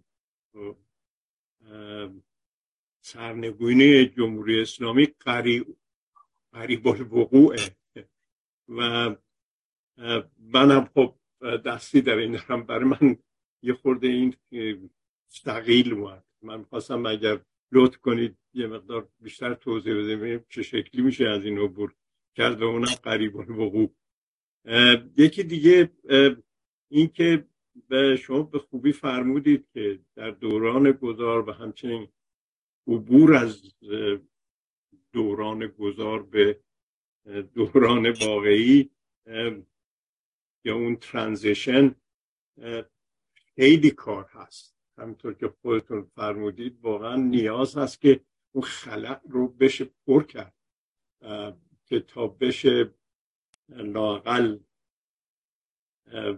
بشه که عبور کرد بدونی که کشور از همین بلایی که الان سرش اومده بدتر نشه. من در این رابطه هم سوالم این بود که خب ما شما همه ما نیاز داریم که مردم ایران با ما باشن حتما. یعنی ارتباط باید قوی داشته باشیم. و همچنین که خود جناب فرمودی در پاسخ به سوالات که بله به همبستگی هم نیاز هست. باید یه همبستگی رو به وجود آورد تا اینکه بشه اون کار رو کرد. بشه که به اندازه کامی ریسورسز در اختیار باشه که این کار انجام بشه. من می‌خواستم خواهش کنم که یه توضیح در این مورد هم لطف کنید. بفرمایید همچنین این امنیت دوران گذار رو. من چون ببینید که خانم انصاری ببینید چه بلایی سر من میاره همیشه میگه ادمیرال و نمی‌دونم خب نظامی هستم. من می‌خوام ببینم واقعا اون امنیت به چه شکل برقرار خواهد شد. ما می‌دونیم که رژیم تا دندون مسلح است و از عبور از این رژیم به سادگی هم نخواهد بود. من خیلی متشکر میشم که توضیح بدین و این که می‌خوام بگم تبریک عرض می‌کنم برای ایجاد حزب ایران نوین با جوانانی مثل شما واقعا بسیار امیدوار کننده است. از من تمام. خیلی ممنون. واقعا خیلی لطف شما و باعث خوشحالی است. حال از بزرگانی مثل شما ما چنین صحبت رو بشنویم. خیلی خیلی ممنون و امیدوارم واقعا شایسته باشیم. شایسته این تعریف کردن شما باشیم. ببینید بذاریم من اول از قریب الوقوع بودن بگم که به حال نشانه ها نشانه های این هست. توی اگر خواستگاه که ما به حال توی سایتون وبسایتمون هست بخش از خواستگاه که ما کلا چرا از فرشگرد به سمت ایران حرکت کردیم مفصلتر صحبت کردیم. از علمان هایی که می‌بینیم امروز در جامعه چیزی جزی نمیشه برداشت کرد که جمهوری اسلامی تموم شده است برای مردم. در قلبهاشون که مدت ها سرنگون شده در ذهنهاشون هم سرنگون شده. فقط در خیابون همونجور گفتیم به زور اسلحه است که باقی مونده. یک حکومت هر چقدر جنایتکار وقتی که اکثریت قاطع جامعه ازش عبور کرده باشه به گمان من نمی‌تونه زیاد بمونه. نشانه هاش رو نه تنها در غرب می‌بینیم وقتی که ما می‌بینیم که نمایندگان مجلس در غرب در آلمان در اتحادیه اروپا این گونه دفاع می‌کنن از سرنگونی جمهوری اسلامی. هنوز سپاه رو در لیست تروریستی قرار ندادن ولی من واقعا فکر می‌کنم در نهایت مجبور میشن که این کار رو بکن با فشاری هستش اینها نه تنها در خود مردم و در خارج و در دول غربی سیاستمداران غربی هنوز دولت های غربی یه مقداری راه دارن. شاید یک قدم قبل از سرنگونی باشه که دولت های غربی هم بپیوندن به خواست سرنگونی. هنوز رژیم چنج سیاست هیچ کشوری متاسفانه نشده و وظیفه ما سیاسون در خارج هستش که این فشار وارد بکنیم که واقعا تغییر سیاست بده. ما برگردیم به طرفداران خود نظام. اون بیانیه که میر حسین موسوی داد فارغ از اینی که ارزش ارزشی نداره برای این شخص چون خیلی گنگ بود خیلی از نکات رو پاسخ نداد. اما قابل اعتناست. یک فرقی از بدنه جمهوری اسلامی که جمهوری اسلامی بود کرده و اون گونه می یعنی به اعتقاد من نعش جمهوری اسلامی بوش رو حتی میر حسین موسوی هم شنیده و حس کرده. هنوز جرأت نداره که اپوزیسیون رو به رسمیت بشناسه هنوز جرأت نداره که از واژه براندازی استفاده بکنه و و. این المان هاست که من رو به این تحلیل میرسونم که سقوط جمهوری اسلامی واقعا قریب الوقوعه تمام صحبتی که هزینهش آیا برای مردم کم باشه یا زیاد باشه. و تمام تلاش ما اینه که این هزینه رو برای مردم تا جایی ممکنه کمتر بکنیم. و از زمان بیشتر بگذارین هزینه هم میاد پایینتر چون اون شکاف هایی که وجود داره در جمهوری اسلامی اون ترک ها واقعا به شکاف عظیمی ایجاد میشه و اون دستگاه سرکوب هم فرو خواهد ریخت. البته اون مرجعیت سیاسی که صحبت بود حالا با آقای دانشور خیلی توافق نداریم ما ولی در حال جفتمون موافق هستیم که باید یک آلترناتیو سیاسی چه از طریق فعالین سیاسی چه از طریق تکنولوژی ساخته بشه. اون به نوعی ضربه نهایی است که نیروهای سرکوب نه حالا کادرهاشون که اونا هم جنایتکاران هستن پایینترش می‌دونن که حالا مرجعیتی هست که بتونن ازش فرمان برداری بکنن به اون در واقع تمکین می‌کنن به فرمانهاش و تمرد بکنن از سرکوب. من واقعا فکر کنم قریب الوقوعه. تحلیلم به من میگه قریب الوقوعه. سال دومی که مطرح کردید که اگر درست خاطرم باشه همبستگی همکاری. بله بله دقیقا. بله بله. این علامت سال بزرگی است. علامت سال بزرگی است که چهل سال حالا شاید چهل سال به طور قاطع نمجور گفتم به هر حال گروه های سیاسی تا قبل از 88 که کاملا در بلوک های سیاسی جدای از هم بودن. یه بخشی که پادشاهی خواه بودن یک بر بودن و چپ هایی که بریده بودن یک طرف بودن مجاهدین یک طرف بودن. اصلاح طلب هایی که همچنان فکر می‌کنم میشه اصلاح کرد یک طرف بودن. و امروز شاید 20 سال بشه گفت از 80 حتی مقدار قبل از 88 این گروه های سیاسی تلاش می‌کنن یک راه پیدا بکنن. البته گفتم این واژه‌ای که استفاده می‌کنم من هیچ وقتی راضی نبودم. فکر می‌کنم که این مبتزل شده این واژه ها از جمله مثلا اتحاد. من اعتقادم اتحاد رو باعث برای گروه سیاسی در این مقطع در هیچ مقطع استفاده کرد. اتحاد مال زمان خمینی بود که میگه وحدت کلمه. همه می‌خواست بیاد زیر یک چتر. برای همینم به نتیجه نرسیده. اون همبستگی شاید کلمه مناسب تری هستش و ائتلاف که ما باعث به رسمیت بشناسیم اون اختلاف هامونو رو نقاط مشترک پافشاری بکنیم ولی اون اختلاف ها رو حتما به رسمیت بشناسیم و بتونیم به برسیم. به حال تمام شکستی که این سالها وجود داشته تجربیات مختلف بوده که به نتیجه نرسیده دلیلش این بوده به گمان من که اون رقابت سیاسی رو اون صحبتی که جناب دانشمند به درستی کردن این گروه های سیاسی به دنبال قدرت هستن رو از امروز شروع کردن. و از وقتی از امروز شروع می‌کنن تلاششون بوده که طرف مقابل و به خصوصا پایگاه اجتماعی طرف مقابل بقبولونن که شما امروز چون دنبال اتحاد هستین اون باورتون نبایستی بگید. و وقتی شما اون باور رو به این نگو به مثلا اگر گروه های پادشاهی خواه هستند ما ببینیم که شما نبایستی ابراز بکنیم که پادشاهی خواه هست اگر گروه های چپ هستن یا راست هستن بگیم چون می‌خوایم متحد بشیم گفتم این کلمه اتحاد اون وحدت کلمه کارو خراب کرده ذهنها رو به انحراف کشیده شد. دنبال وحدت کلمه بودن و اینها طرفدارانشون رو به سکوت واداشتن. و از این بین جمهوری اسلامی به بهترین نحو استفاده کرده. در فضای مجازی با ارتش سایبریش و همراه به حال عاملان آگاهش و خادمان ناآگاهش کسایی که آگاه نیستن در برای جمهوری کار می‌کنن ولی همراهی می‌کنن چون احساساتی هستن با اون فضای مخدوش و گلالودی که جمهوری اسلامی می‌سازه همراهی می‌کنن که بگن ببینید اینها می‌خوان ما رو به سکوت واردارن ما بایستی اون خواستگاه اون خواسته خودمون رو بیان بکنیم. اون نزاعها در فضای مجازی در بیرون سرایت کرده به اون قدرت طلبی که گروه های سیاسی داشت من فکر می‌کنم راه حلش اگه دقت کرده باشید تو صحبت های ما اعضای حزب نوین از همون ابتدا هر وقت صحبت کردیم از ائتلاف همیشه گفتیم که دیگه انکار خواست دیگری رو باید بذاریم کنار. اینکه از هواداران بخوایم که این حرف رو نزنین این شعار رو ندین به اتحاد ضربه می‌زنه رو بذاریم کنار اجازه به همه باشن. اگر ما دنبال رنگین کمان هستیم رنگهاش دیده بشه همه خاکستری نباشیم. اگر دنبال تکسر جامعه هستیم اون تکسرش دیده بشه. حال گروه ها با مرامنامه شفاف با بنیاننامه شفاف با پایگاه اجتماعی شفاف که مشخص است در فضای مجازی کدوم گروه به هر حال بیشتر صدا میشه می‌تونن به اون اعتلاف برسن. و من فکر می‌کنم خیلی نزدیکتر شده. امروز به عنوان مثال با احزاب فدرالیست به عنوان مثال خیلی راحتتر میشه صحبت کرد تا ده سال پیش. یک دلیلش به اعتقاد من روشن شدن این هاست. این وزنها تا حدود مشخص شده جایگاه ها تا حدود مشخص شده اون فریادها و شعارها تا حدود مشخص شده و اونها حالا می‌دونن که نمی‌تونن بیان و همه چیز رو به دست بگیرن و اون اهداف خودشون رو اجرا بکنن.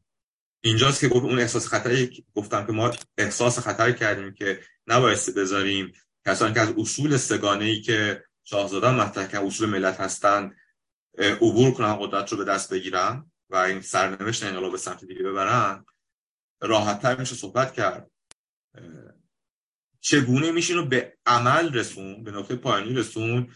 بحث امروز همه گروه هاست. در حال همه می‌دونیم که تلاش هایی در حال صورت گرفتن گروه هایی در حال ایجاد اون پلتفرم ها هستند. امیدوارم به زودی به نتیجه برسه. اگر هم به نتیجه نرسه تا پیش از سرنگون جمهوری اسلامی من فکر می‌کنم اگر احزاب و گروه ها حضور داشته باشند در اون روزهای پایانی خیلی سریع می‌تونن اطلاف سیاسی رو تشکیل بدن. و من شخصا مانعی نمی‌دونم برای سرنگونی این موضوع اگرچه امیدوار هستن که واقعا اتفاق بیفته. نمی‌دونم پاسخگوی سوالتون بودم پرسشتون بودم یا نه. خیلی متشکرم. مرسی. حتما. مرسی. خیلی ممنون. اعتلاف سیاسی. خدمت شما عرض شود که خانم قیاسفند از بیرون یک پیام بفرمایید بله حتما. آقای هوشنگ دانشورز از نیویورک نوشتن می‌خواستم بدانم کنگره این حزب چه زمانی برگزار می شود بله. ما پیش بینی ابتداییمون خیلی کوتاهتر بود. فکر می‌کردیم در عرض یکی دو ماه می‌تونیم این کارو بکنیم. ولی چون درخواست همبندی خیلی زیادتر از انتظارمون بود بررسی این همبندی ها خیلی بیشتر از روزی فکر می‌کردیم وقت می‌گیره. الان دفتر امور همبندیمون واقعا روزی ده ساعت وقت می‌ذاره. روزی چند مصاحبه داره با کسانی که درخواست کردن. بررسی کردن دوستیشون بررسی کردن رزومهشون. بر اگر به حال اکانت های مجازی دارن بررسی کردن اونها. مصاحبه سیاسی کردن آیا به درد کادر می‌خورن نمی‌خورن اینها زمان بر هست. و پیشبینی زمان کوتاه مدت مقداری سخته. برای من می‌تونم پاسخ بدم در ماه های آینده. ولی یک ماه آینده دو ماه آینده به سختی میشه گفت. امیدوارم که در چند ماه آینده این اتفاق بیفته. هر چه سریعتر من اجازه دارم یک پیام دیگه هم بخونم یا؟ بفهم ممنون میشم. آقای شهرام شبخیز از سندیگو نوشتند هم در اسناد فرشگرد و هم در اسناد حزب ایران نوین بر جوانی اعضا تاکید می شود و حتی از قدیمی ها با لقب تحقیری پنجاه و هفتی ها یاد می شود. پرسش من آن است که از نظر این جوانان افراد کهنسالی که در پنجاه و هفت حضور داشتند به کلی به درد نخورند؟ ببینید پنجاه و هفتی یک گفتمانه سن نیست. گفتمان پنجاه و هفتی اون چیزی که در فضای مجازی هم شاید فرشگرد این بحث رو وارد فضای سیاسی کرد. شاید فرشگرد این گفتمان پنجاه و هفتی رو وارد کرد. از ارتجای سرخ و سیاه صحبت کرد. اما امروز ما می‌بینیم که این صحبت اکثریت مردم هست و اون فاصله خودشون رو با پنجاه و هفتی می‌خوان نگه دارن. پنجاه هفتی به هیچ عنوان به هیچ عنوان به هیچ عنوان افراد شرکت کننده در انقلابشون پنجاه هفت نیست. همون موقع فرش کردم ما توضیح دادیم الان هم داریم توضیح پنجاه هفتی ممکنه کسی باشه که امروز 22 سالش باشه. ولی پنجاه هفتی باشه. چون اون گفتمان رو اون ارتجای سرخ و سیاه رو امروز داره. اون گفتمان گفتمان انکار دیگری است. اون گفتمان است که به دنبال یک ایدئولوژی است. اون گفتمان است که می‌خواد به عنوان مثلا مشروط خواهان را حذف بکنه. اون گفتمان است که با شیر و خورشید مشکل داره. اون گفتمان است که با های هویتی مشکل داره. اون گفتمان است که برخلاف ادعایی که می‌کنه دیگران رو فاشیست لقب میده خودش به روش های فاشیستی سعی می‌کنه بقیه رو حذف بکنه. می‌تونه 22 سالش باشه. به سن هیچ نداره. و ما امروز در فضای سیاسی افراد رو می‌بینیم که در انقلاب 50 شرکت داشتن. همونجور که اول صحبتام گفتم با فاصله دو سه سال پیوستن به جمع براندازان در الان چهل سالی که دارن مبارزه می‌کنن برای حکومت برآمده از گفتم 57 رو سرنگون بکنن. به هیچ عنوان این افراد جزء اون 57 که ما میگیم نیستن. من بازم تکرار می‌کنم بارها بارها در فرشکند هم گفتیم. الان یه بار دیگه میگم ما مراد ما و مقصود از 57 به هیچ عنوان سن نیست. به هیچ عنوان افرادی که در 57 شرکت کردن نیست. بلکه اون باور 57 اون گفتمان 57 اون ارتجاع سرخ و سیاه هست که می‌تونه همین امروز یه فرد 20 ساله هم دچارش بشه ممنون از شما. برمیگردیم داخل اتاق. آقای دانشور یک سنی بفرم خیلی ممنون. من از دو نکته که جناب شیبانی راد گفتن شروع کنم یکی دو نکته خیلی مهم بود.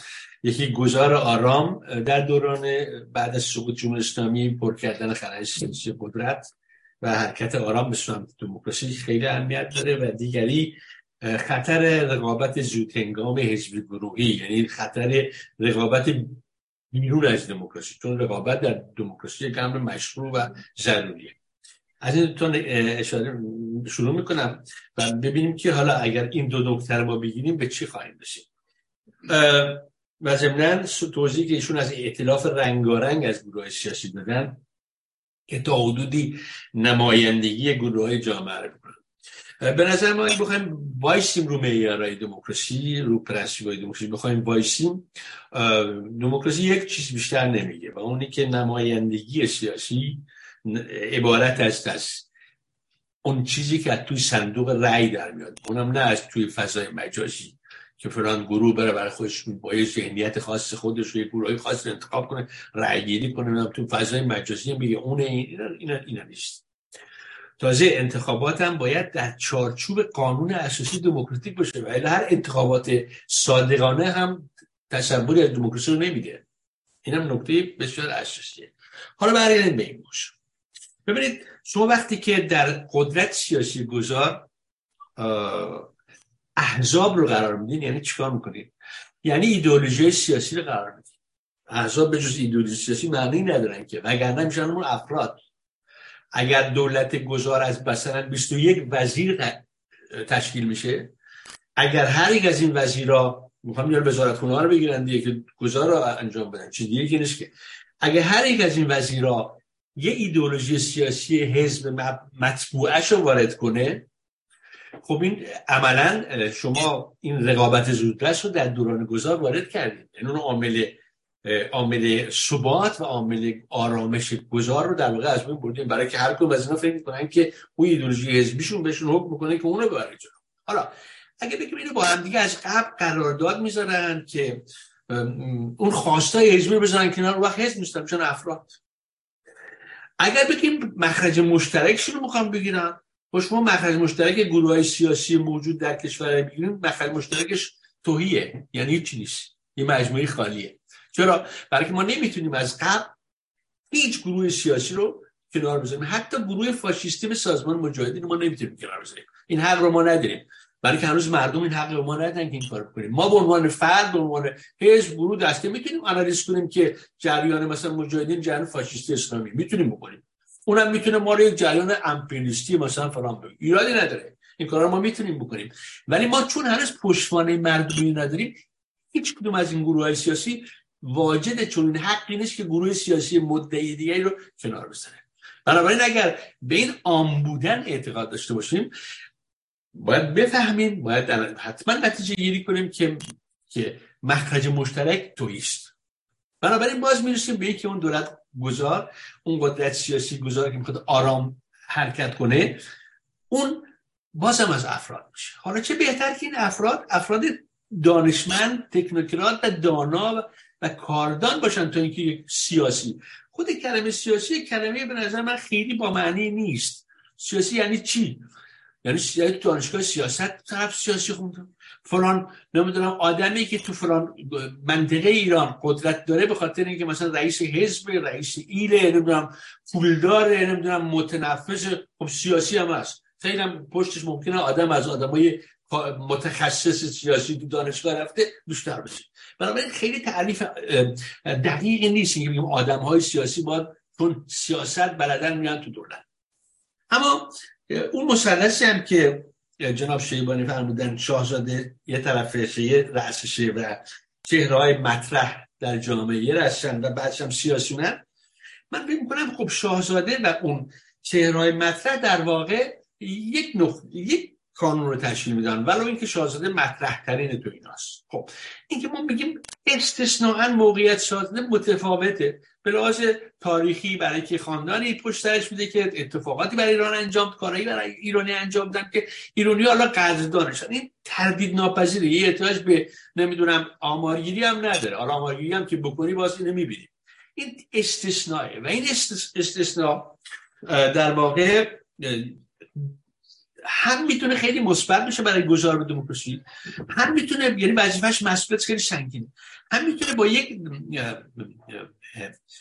علامت و یا یک راهنمای غلط گذار دموکراسی رو در واقع خدشه دار کنه. هر دوش می‌تونه باشه. من امیدوارم اولی باشه. به خاطر معتقدم که این آدم خیلی متنفسه و خیلی کارا می‌تونه کنه حالا برسیم به تجربه تاریخی.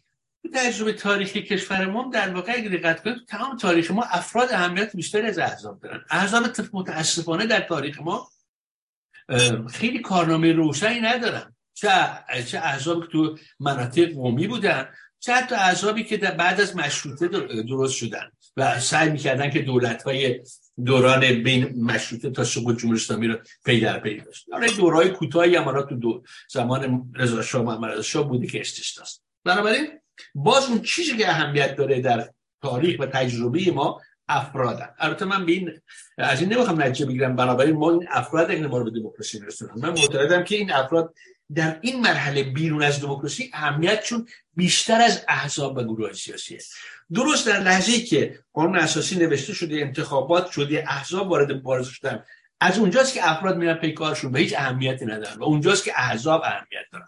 بنابراین من فکر هر چیزی رو باید به جای در جای خودش در در واقع نگاه خب.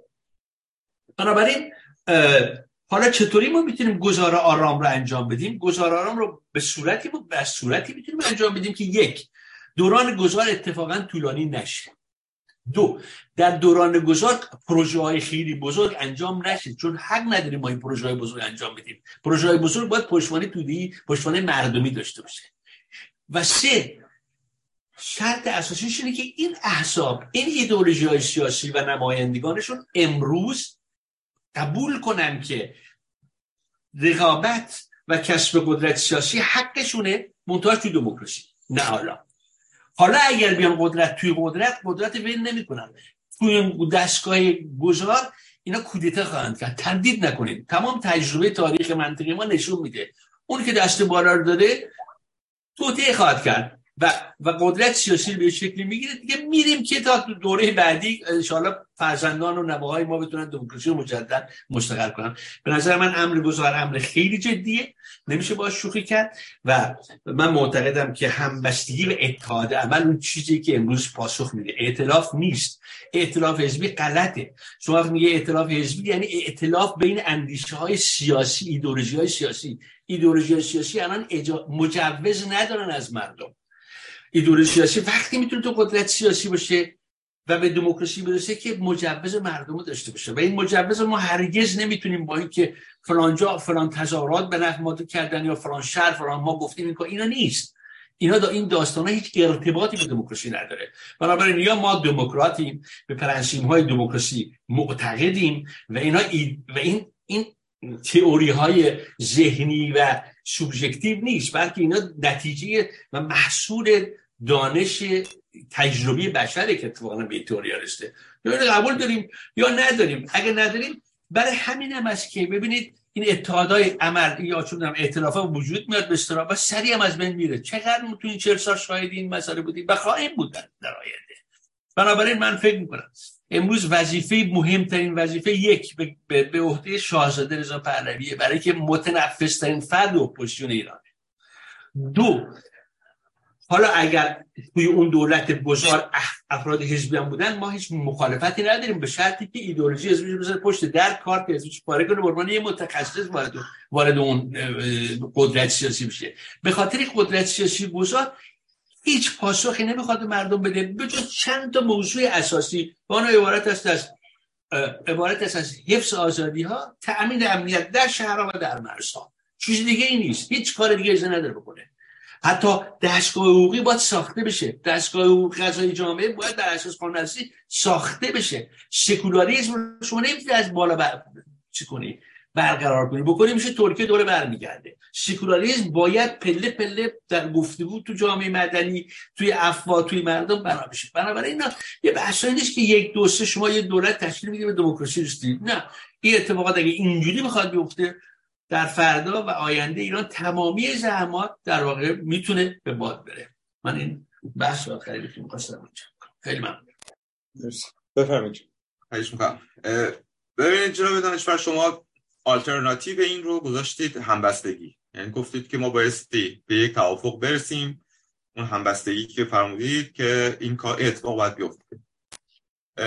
اینجا هم امکان پذیر نیست که این همبستگی جامعه باشه. هیچ وقت ما انتظار نمی‌تونیم داشته باشیم که مریم رجبی رو در گروه هفته به اضافه ببینیم. هیچ وقت نمی‌تونیم انتظار داشته باشیم که گروه های جدای طلب رو در اون همبستگی ببینیم. یعنی اون مخرج مشترک توهی که شما میگید اینجا هم نمود داره و اتفاق نمیفته و اونها هم حرف خودشون می‌ذارن پس یعنی اون ایراد به اون اعتلاف چون مخرج مشترک شما میگید توهی هستش در همبستگی هم هست از این جهت با هم از دید من هیچ فرقی نمی‌کنه. تفاوتش چیست؟ تفاوتش اینه که وقتی که گروه های سیاسی امروز به اعتلاف برسن یعنی اون رقابت سیاسی رو قبول کردن و پذیرفتن که امروز بذارن کنار.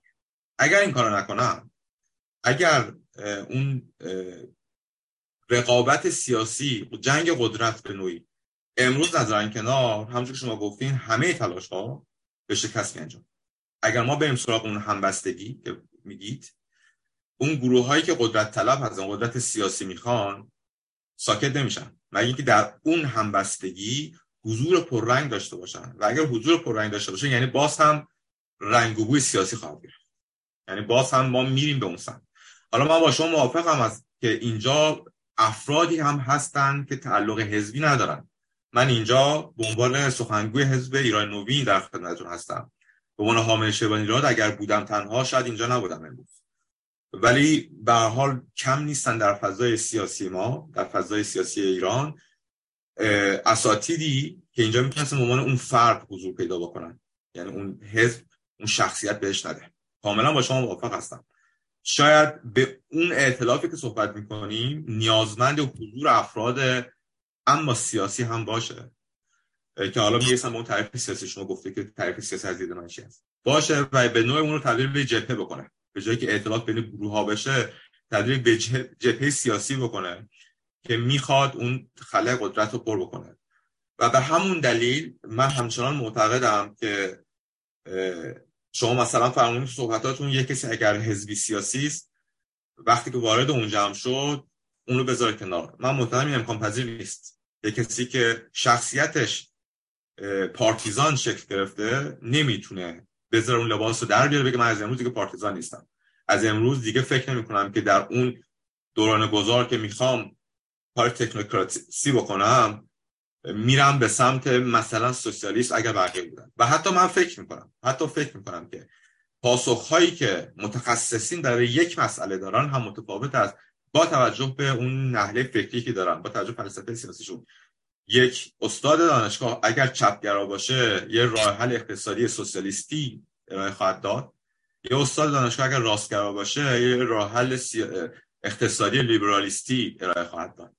حتی در اونجا هم اختلاف نظر وجود داره. یعنی یه بحث مجرد صرفا علمی نیست. حتی علمی هم بخوایم صحبت بکنیم. در کنفرانس های علمی به حال من کار دانشگاهی می‌کنم. در کنفرانس علمی همون اختلاف نظرهایی که وجود داره من به نظر من از اون بکگراند ذهنیشون خیلی وقتا میاد. نه صرفا بحث صرفا علمی باشه. من همه این حرف رو گفتم که من شخصا فکر می‌کنم که چاره کار ایجاد یک مرجعیت سیاسی است. که بتونه اون خلا رو پر بکنه. اما اینجاش کاملا با شما موافقم. اما امور کار امور تخصصی باشه. اصولا ما در حزب ایران نوین به تکنوکراسی مثلا باور محوریمون هستش. یعنی که امور کار ساخت ایران اون طرفای شما 100 درصد با شما موافق هستم. ساخت دوباره دستگاه قضایی ساخت دوباره دستگاه اجرایی ساخت دوباره اقتصاد ایران هر چیزی کاملا تخصصی باشه و به دور از رقابت های سیاسی. و اینجاش هیچ گونه مشکلی با هم نداره من تمام نکته اون مرجعیت سیاسی است. اون مرجعیت سیاسی رو اگر خارج از کادر سیاسی ما بسازیم با این پیش زمینه که در ذهن هم هست با این تربیت نشدن ما همه ما تعارف که نداریم که سیاسیون ایرانی یاد نگرفتن که دیالوگ داشته باشن و همه بارها بارها حتی بیانیه امضا نشده که چرا فلان گروه اول امضا کرد چرا ما دوم امضا کردیم. چرا اون اسمش بالاتر اسم من پایین تر این چیزی هست که شما اساتید بهتر از من می‌دونید. این رو چگونه میشه حل کرد؟ پیشنهادی که من گفتم. یعنی راه حلی که ما پیدا کردیم که بریم به سمت شفافیت دیگه همدیگر رو ساکت نکنیم و هر کسی معلوم باشه که کجای کار هستش. اما نکته بسیار بسیار مهمی رو اشاره کردید و این رو باعث پذیرفت. از روش های دموکراتیک دموکراسی رو نمیشه آورد. این امکان پذیر نیست. چون سخت افزار دموکراسی وجود نداره. چون سخت افزار دموکراسی وجود نداره اون گروه های مثال زدید مثل مجاهدین چون با بقیه جمع نمیشن راه دموکراتیک هم وجود نداره. ببینیم که جمعیت ایران چه مقدار طرفدار مجاهدین هم هستند به عنوان مثال. هیچ راهی نیست. حداقل من نمی‌بینم که ما بتونیم یک راهی پیدا کنیم اونها هم بپیوندن. گروه های فاشیستی هم که واقعا نجات پرست هستن ما می‌دونیم که در بین ایرانی ها کم نیست. کم نیست که البته دارم اقراق می‌کنم. وجود داره.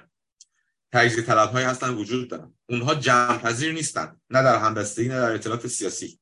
ما هیچ روش دموکراتیک نداریم که وزکشی بکنیم. جز همون مثلث که یک زلش یک فردی هست که مرکز سقل هست. می‌تونه اصول تعیین بکنه که برخواسته از خواست مردم هست. اون اصول سگانه ای که شاهزاده رضا پهلوی روش تاکید می‌کنن اصول ملت هست ما تو هم بیانیه مثلث همگرایی هم گفتیم این خواست ملت هست اصول ملت هست.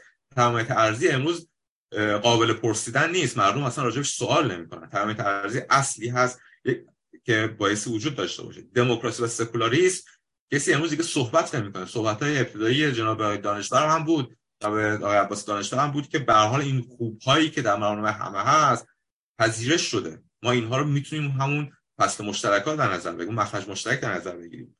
حقوق بشر که به نوعی از دموکراسی دیگه نمیشه راجعش صحبت کرد. پذیرش عمومی است. و تعیین نوع نظام از صندوق رای ما می‌دونیم که گروه هایی هستن که نمیپذیرن. مجاهدین. از همین امروز حکومت جمهوریشون انتخاب شده است. اصلا به رأی مردم کاری ندارن. خب پس قابل جمع کردن و بقیه نیستن. گروه های جمهورخواه تندرو هست همونجور که گروه های سلطنت طلب تندرو هم وجود داره. اونها نمی‌تونن به این جمع بپیوندن. چه از نوع همبستگی فرد چه از نوع اعتلاف احزاب و چه ترکیب از این دوتا که میشه اسمش رو گذاشت جبهه. من فکر می‌کنم که در صورت ما بایستی به فکر این باشیم و اینو بقبولیم به جامعه که دموکراسی رو امروز با ابزارهای دموکراتیک نمی‌تونیم متاسفانه بیاریم چون سخت افزار دموکراسی رو نداریم دموکراتیک رو نداریم. یه سوال مهمی که مطرح کردین من نظر خودم میگم به حال قابل بحث هست می‌دونم که کیست فرد سیاسی. من به نظر من فرد سیاسی کسی هستش که پارتیزان رفتار می‌کنه. یعنی یه سری ایدولوژی سیاسی داره و برای اون ایدولوژی سیاسیش به دنبال گروه ها افرادی هست که اون ایدولوژی سیاسیش در جامعه حکم باشه. ما کم نمی‌بینیم در فضای امروز انقلابی افرادی هستن که به عنوان مثال میگن که جمهوری اسلامی بره و واسهشون مهم نیست که کی این کارو می‌کنه. خیلی زیادن. کاملا هم حق دارن چون آسی هستن مستاصل هستن هممون هستیم. از جمهوری اسلامی می‌خوایم به هر صورتی بریم.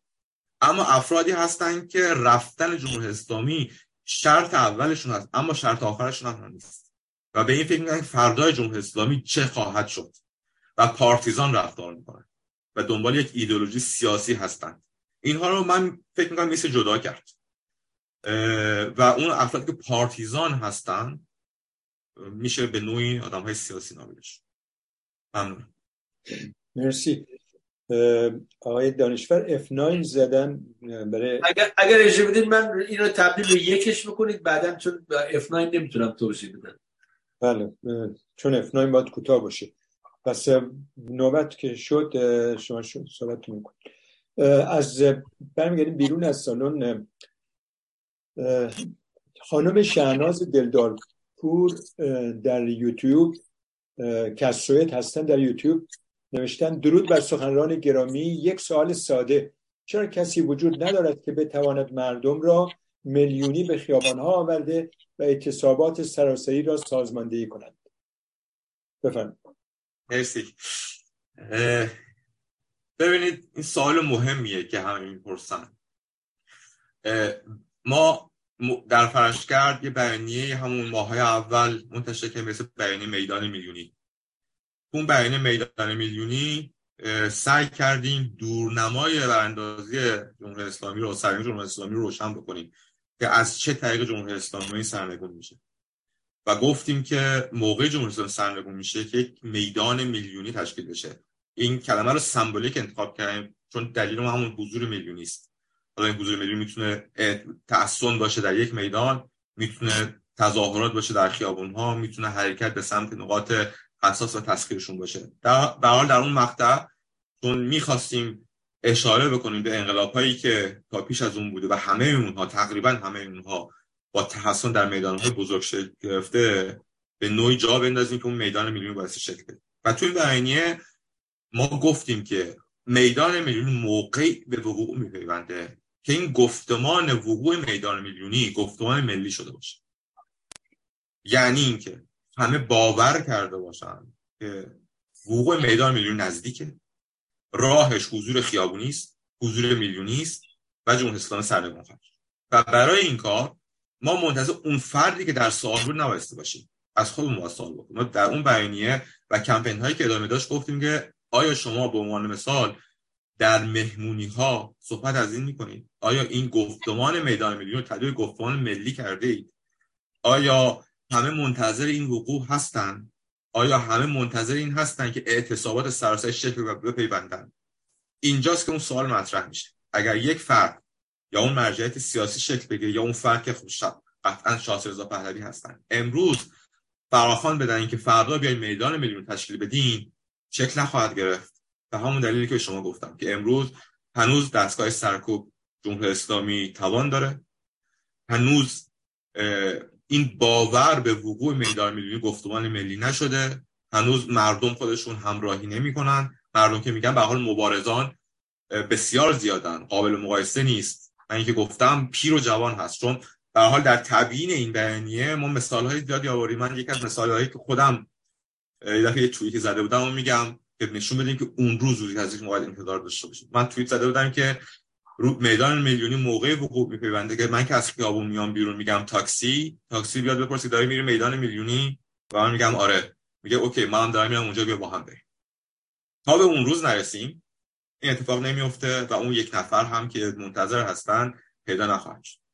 چگونه میشه به اون روز رسیده که مهمه؟ اون برنامه‌ریزی هست و اون سناریوی پیروزی هستش که گروه ها می‌تونن ارائه بدن. ما در حزب ایران نوین رو سناریوی پیروزی به عنوان مثال فرش کرد و در ادامهش در حزب ایران نوین کار کردیم که این سناریو پیروزی برای از این نقطه‌ای که هستیم تا روز وقوع میدان ملی چگونه بایستی باشه چه حرکت هایی بایستی انجام بشه چه اتفاقاتی بایستی بیفته چه اکت بایستی گروه های سیاسی انجام بدن آیا این اطلاف بایستی شکل بگیره شکل نگیره شاهزاده رضا پهلوی پیش بینی بکنیم در چه موقعیت هستن و و و تا اتفاق بیفته. من تکرار کنم و از این دوست گرامی که سوال پرسیدن بخوام که از همین امروز خودشون و همه عزیزان شروع بکنم و با همه صحبت بکنم.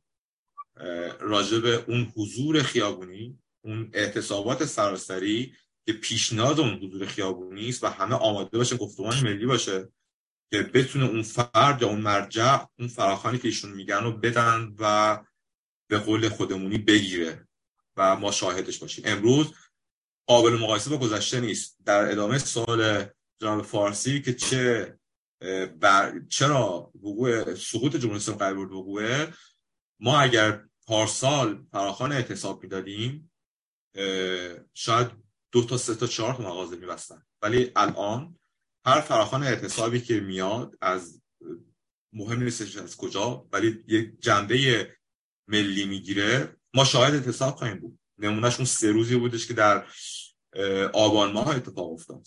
ما, ما اعتصاب سراسری رو شاهد و اون مهم تداوم اعتصاب هست. اون تداوم اعتصاب نیازمند اون ذهنیت هست که اتفاق بیفته. من ببخشید اینو تکرار کنم چون مهم هست. این سوالی که پرسیدن سوال خیلی از هموطنان هستش. تکرار کنم و دیگه زیادی گوی نکنم.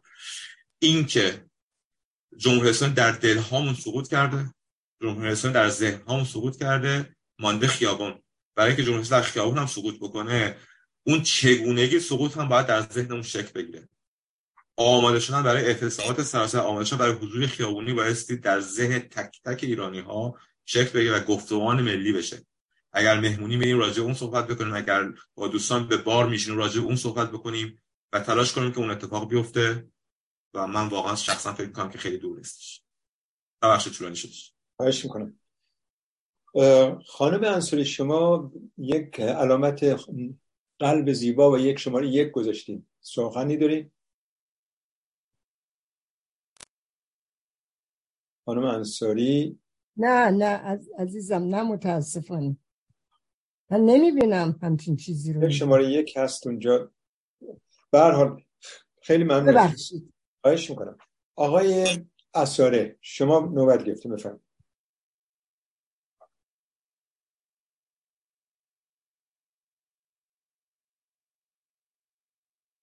میکروفونتون بسته است.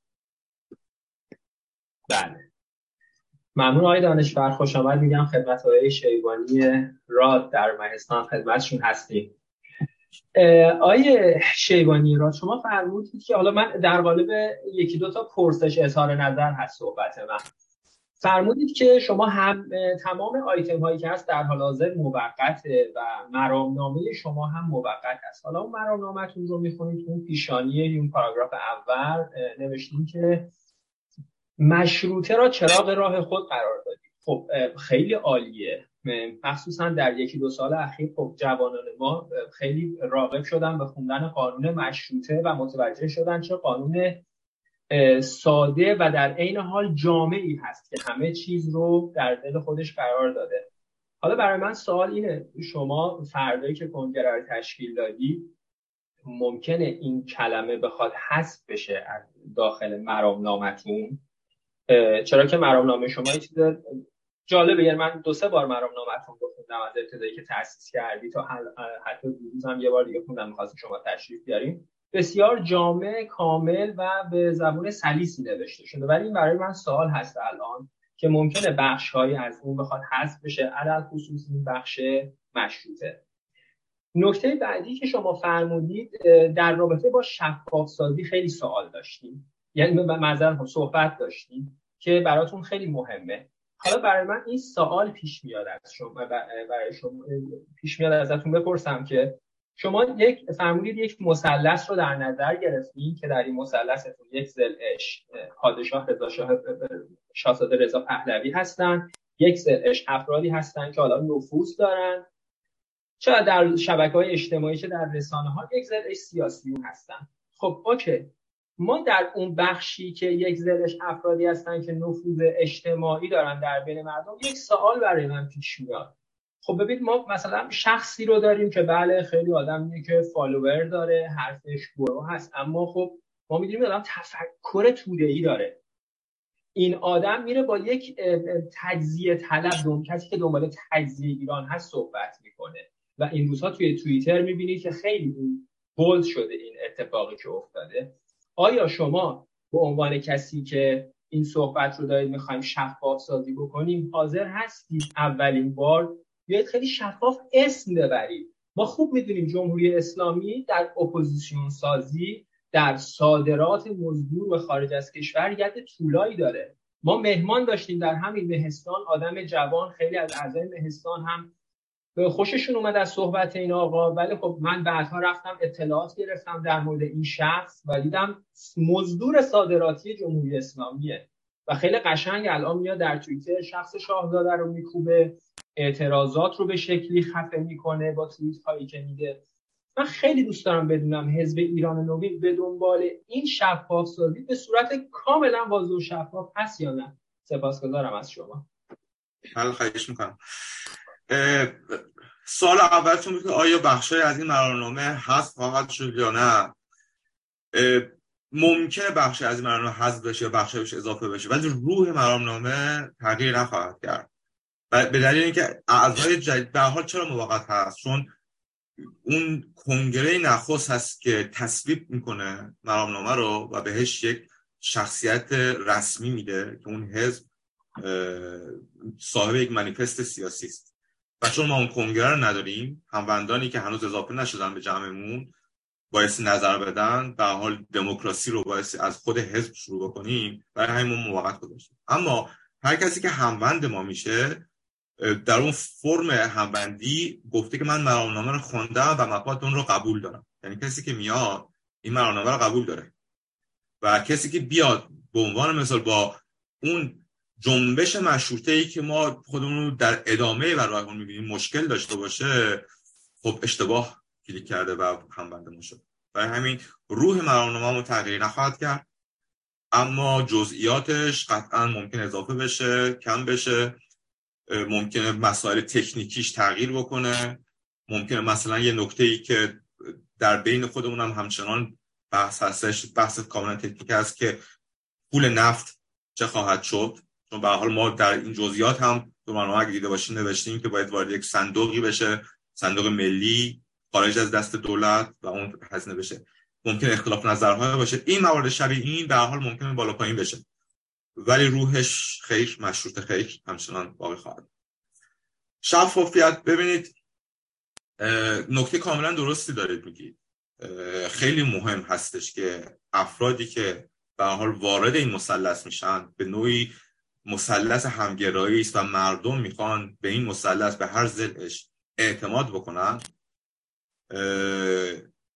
هم شفاف باشن و هم از شفاف مهمتر اینه که دنبال اهداف خودشون نتونن برن. بحث این نتوانستن رفتنه. چون به هر حال حتی اگر افراد شفاف هم مشخص بشه از کجا میآیند یا فکرشون چیه تو صحبت های جناب حسن دانشور هم بود. هیچ تضمینی برای اینکه این حرفی که امروز می‌زنه یا تا به حال نشون داده نیست. اون زمانت اجراست که مهمتر هست. اون زمانت اجرا هم به گمان من همون میثاق نامه هایی است که نوشته میشه. یه منشوری نوشته میشه یه میثاق نامه بین گروه های سیاسی نوشته میشه و اگر کسی یک تفکری خلاف اون داشته باشه اگر صادق باشه که اونو امضا نمی‌کنه. و اگر صادق نباشه اون قدرتی که اون میثاقنامه اون منشور خواهد داد جلوی خرابکاری اون فرد رو می‌گیره. برای همین به عنوان مثال در همون هفته به اضافه یک به حال افرادی هستن که هممون می‌دونیم پیشینه خوبی ندارن. بعضی به حال علامت سوال هستش. روز به روز هم اتفاقایی میفته که ممکنه بگیم که اسرائیل ستیزه که این بسیار بسیار خطرناکه. حکومتی که همچنان نیومده سر کار از همین الان نشون بدیم که با دنیا مشکل داره باید جلوش گرفته بشه. گروه های مم... فردی ممکنه باشه که باورهای بسیار رادیکال چپ داشته باشه کاملا شما درست میگی. ممکنه کسی باشه پیشینه خطرناکی داشتن به حال دنبال تجزیه بودن. اما امروز آیا این منشور امضا می‌کنن یا نه؟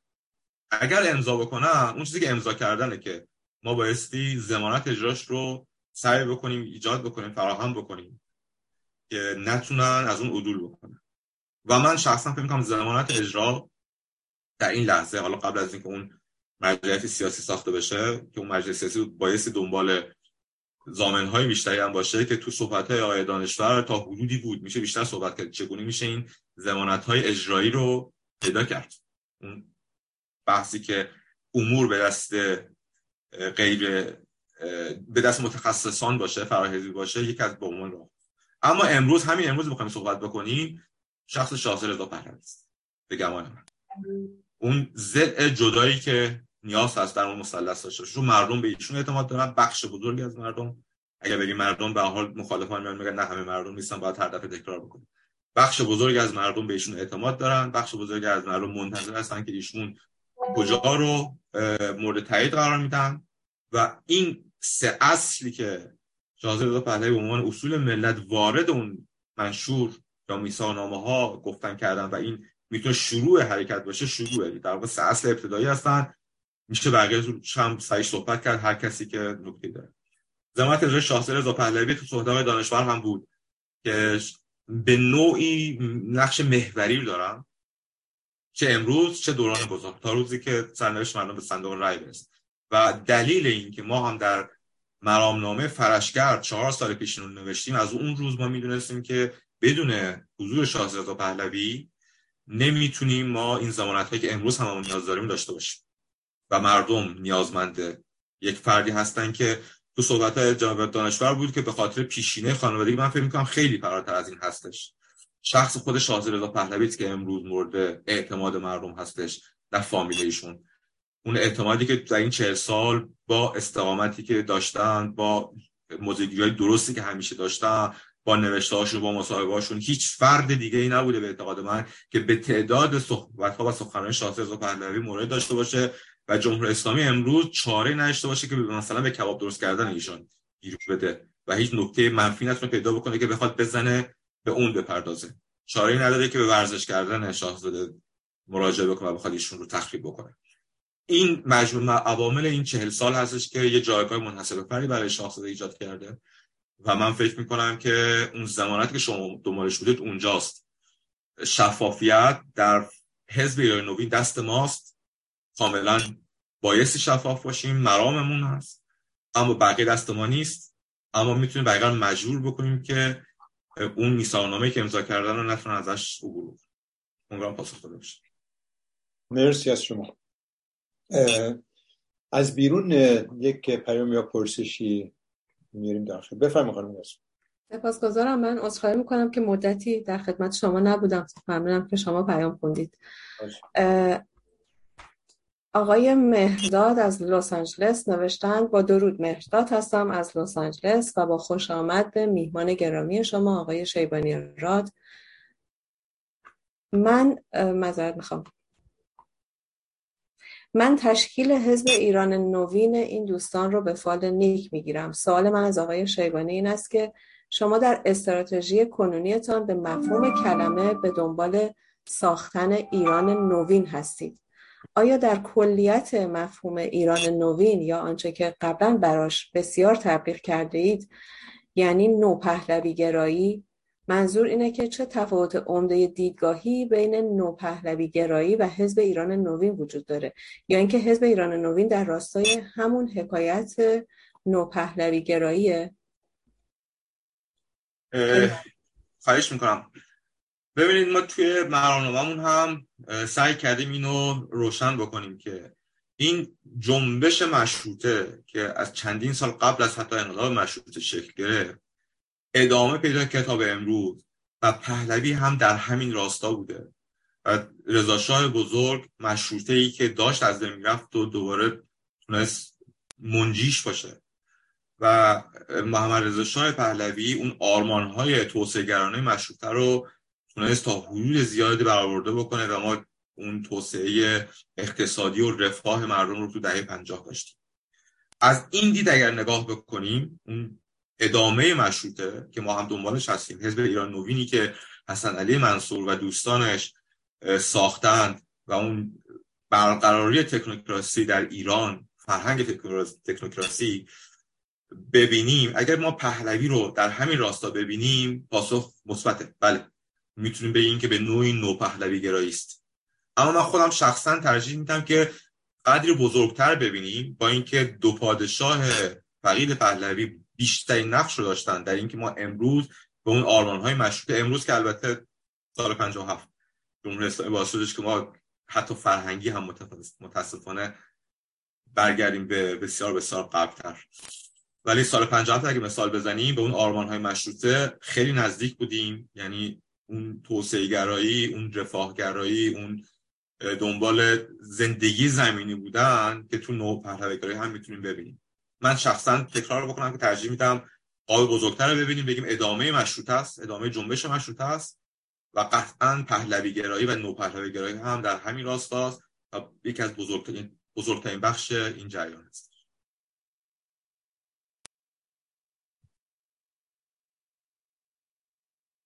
خیلی ممنونم. آقای دانشور میکروفون شما بسته است.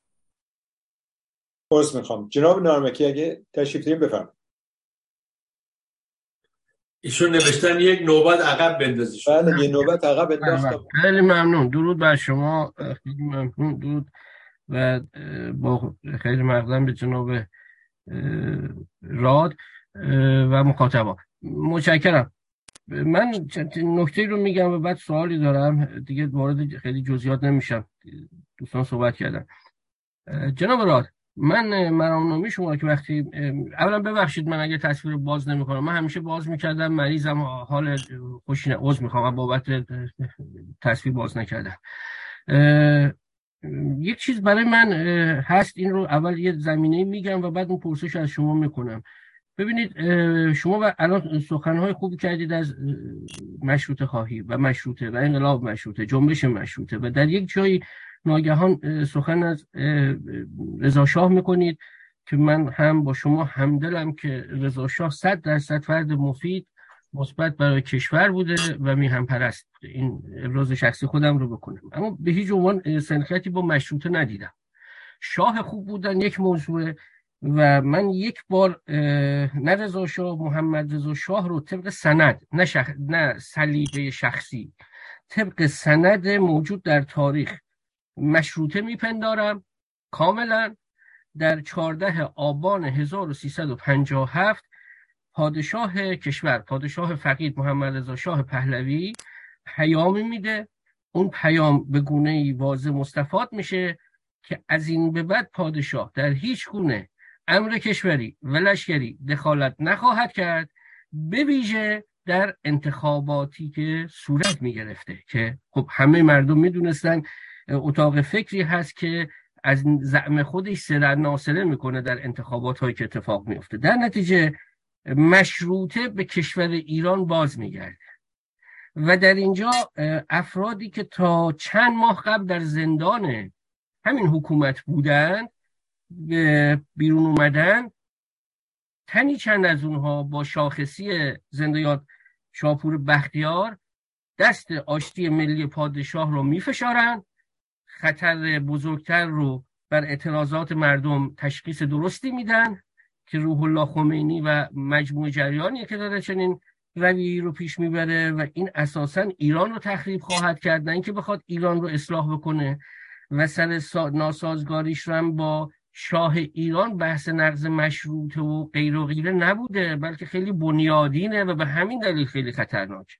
حالا تلاشی که در حد بزاعت بوده آقای بختیار هم انجام میده. به کمک پادشاه هر طور که فکر می‌کردن میشه کاری کرد سعیش رو می‌کنن و شکست می‌کنن تلاش های بعدی هم هست که ایشون می‌کنه و باز شکست می‌کنه من نتیجه می‌گیرم یک یک توقعی در من در من به عنوان شهروند میاد که اگر پس از سالیان جوانان ما به کشورهای توسعه یافته رفتن پادشاهی سوئد رو دیدن هلند رو دیدن بریتانیای پس از 2000 من می‌خوام حتی با این نکته بینی بگم که قبل 2000 هم نه که اسناد زیادی طبق تولیدات خودشون هست که ملکه به هر حال دخالت های غیر مستقیم در امور می‌کرده.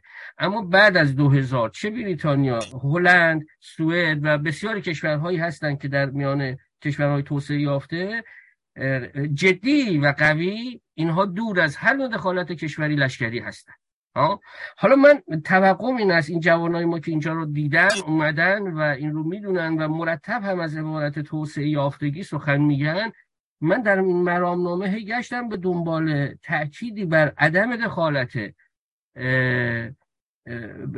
این سیستم پادشاهی در هر گونه عمل کشوری و لشکری که ندیدم. یک جا شما نوشتید دوستانتون نوشتن حزب ایران نوین استقلال دستگاه قضایی و نهادهای آن از دولت و دیگر نهادهای اجرایی را ضروری بنیادین برای حکمرانی خوب و نگهبانی از حقوق شهروندان می‌داند.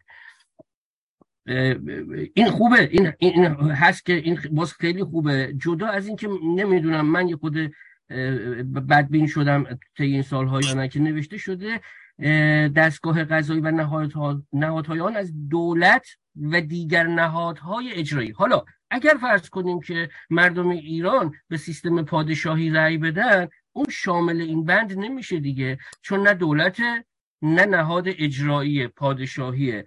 در نتیجه اگر بدبینانه اگر خوشبینانه نگاه کنم که خب میگم به این توجه نشده بنده الان تو این برنامه گفتم جناب شیبانی هم منعکس می‌کنه و بعد یه فکری یا اصلاحی در این زمین اتفاق میفته بدبینانه فکر کنم که خیلی نویسنده زیرکانه خواسته از اشاره به اون قسمت لیس خورده باشه.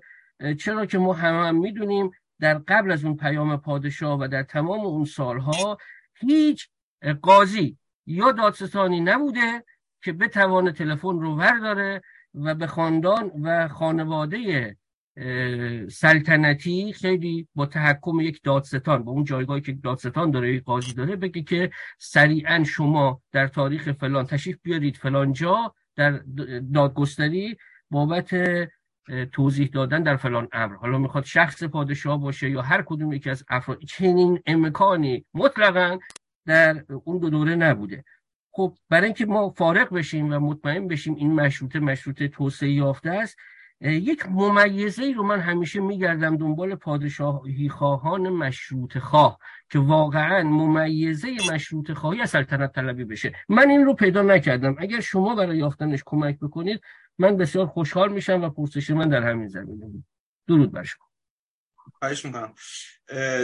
توی پرسش شما یه نکته تاریخی وجود داشت که بهش من نمی‌پردازم چون خارج از حوصله این مبحثمون این گفتگومون خارجه. راجع میگه آیا واقعا در دوران محمد شاه پهلوی از لحاظ سیاسی مشروطه زیر پا گذاشته شده بود نیاز بود یا نیاز نبود نیاز زمانه بود یا نبود؟ آیا دهه بیست که شاید تنها دوره بود که دموکراسی به طور کامل در ایران برقرار بود و قانون اساسی مشروطه به طور صد درصد به نوعی می‌تونیم بگیم اجرا می‌شد. دوران خوبی بود از لحاظ سیاسی برای ایران خیر این به بحث تاریخی است. عنوان فرصتی باشه در خدمتتون باشیم با همین اختلاف نظر تاریخی با این روایت تاریخی داریم صحبت بکنیم. به سوال شما بیشتر می‌پردازم. ببینید حزب ایران نوین به هیچ عنوان به هیچ عنوان هیچ نگفته که یک حزبی است تماما پادشاهی خواه. ما از مشروطه صحبت می‌کنیم. اما نوع نظام رو اگر از صندوق رای جمهوری هم در بیاد ما مراناممون تغییری نمی‌کنه. اصولا همونجوری که صحبت هم کردیم تو بیانیه رو نوشتیم داریم خودمون رو آماده می‌کنیم برای اون روزی که نوع نظام از صندوق رای در اومده مردم رای دادن و ما شروع می‌کنیم به اون رقابت حزبی. برای همین هستش که با اینکه اعضای حزب نوین پادشاهی خواه هستند عکس مطلقا فکر می‌کنم اکثریت مطلق. الان حضور ذهن ندارم مگر اینکه این از هموندان جدید که اومده باشن کسایی باشن که جمهوری خواه باشن. پادشاه خواه هستن اما مرامنامه مانیفست سیاسی ما فارغ از نوع نظامه. ما اعتقاد داریم که سامانه مشروطه. جدای از نوع نظام هست کما اینکه مشروط خواهان ابتدایی اکثرا جمهوری خواه بودن. رضا بزرگ جمهوری خواه بود و مجلس مؤسسان رأی به پادشاهی داد و رو پادشاه کرد. حتی رضا شاه هم جمهوری خواه بود. به گواه تاریخ نویسان.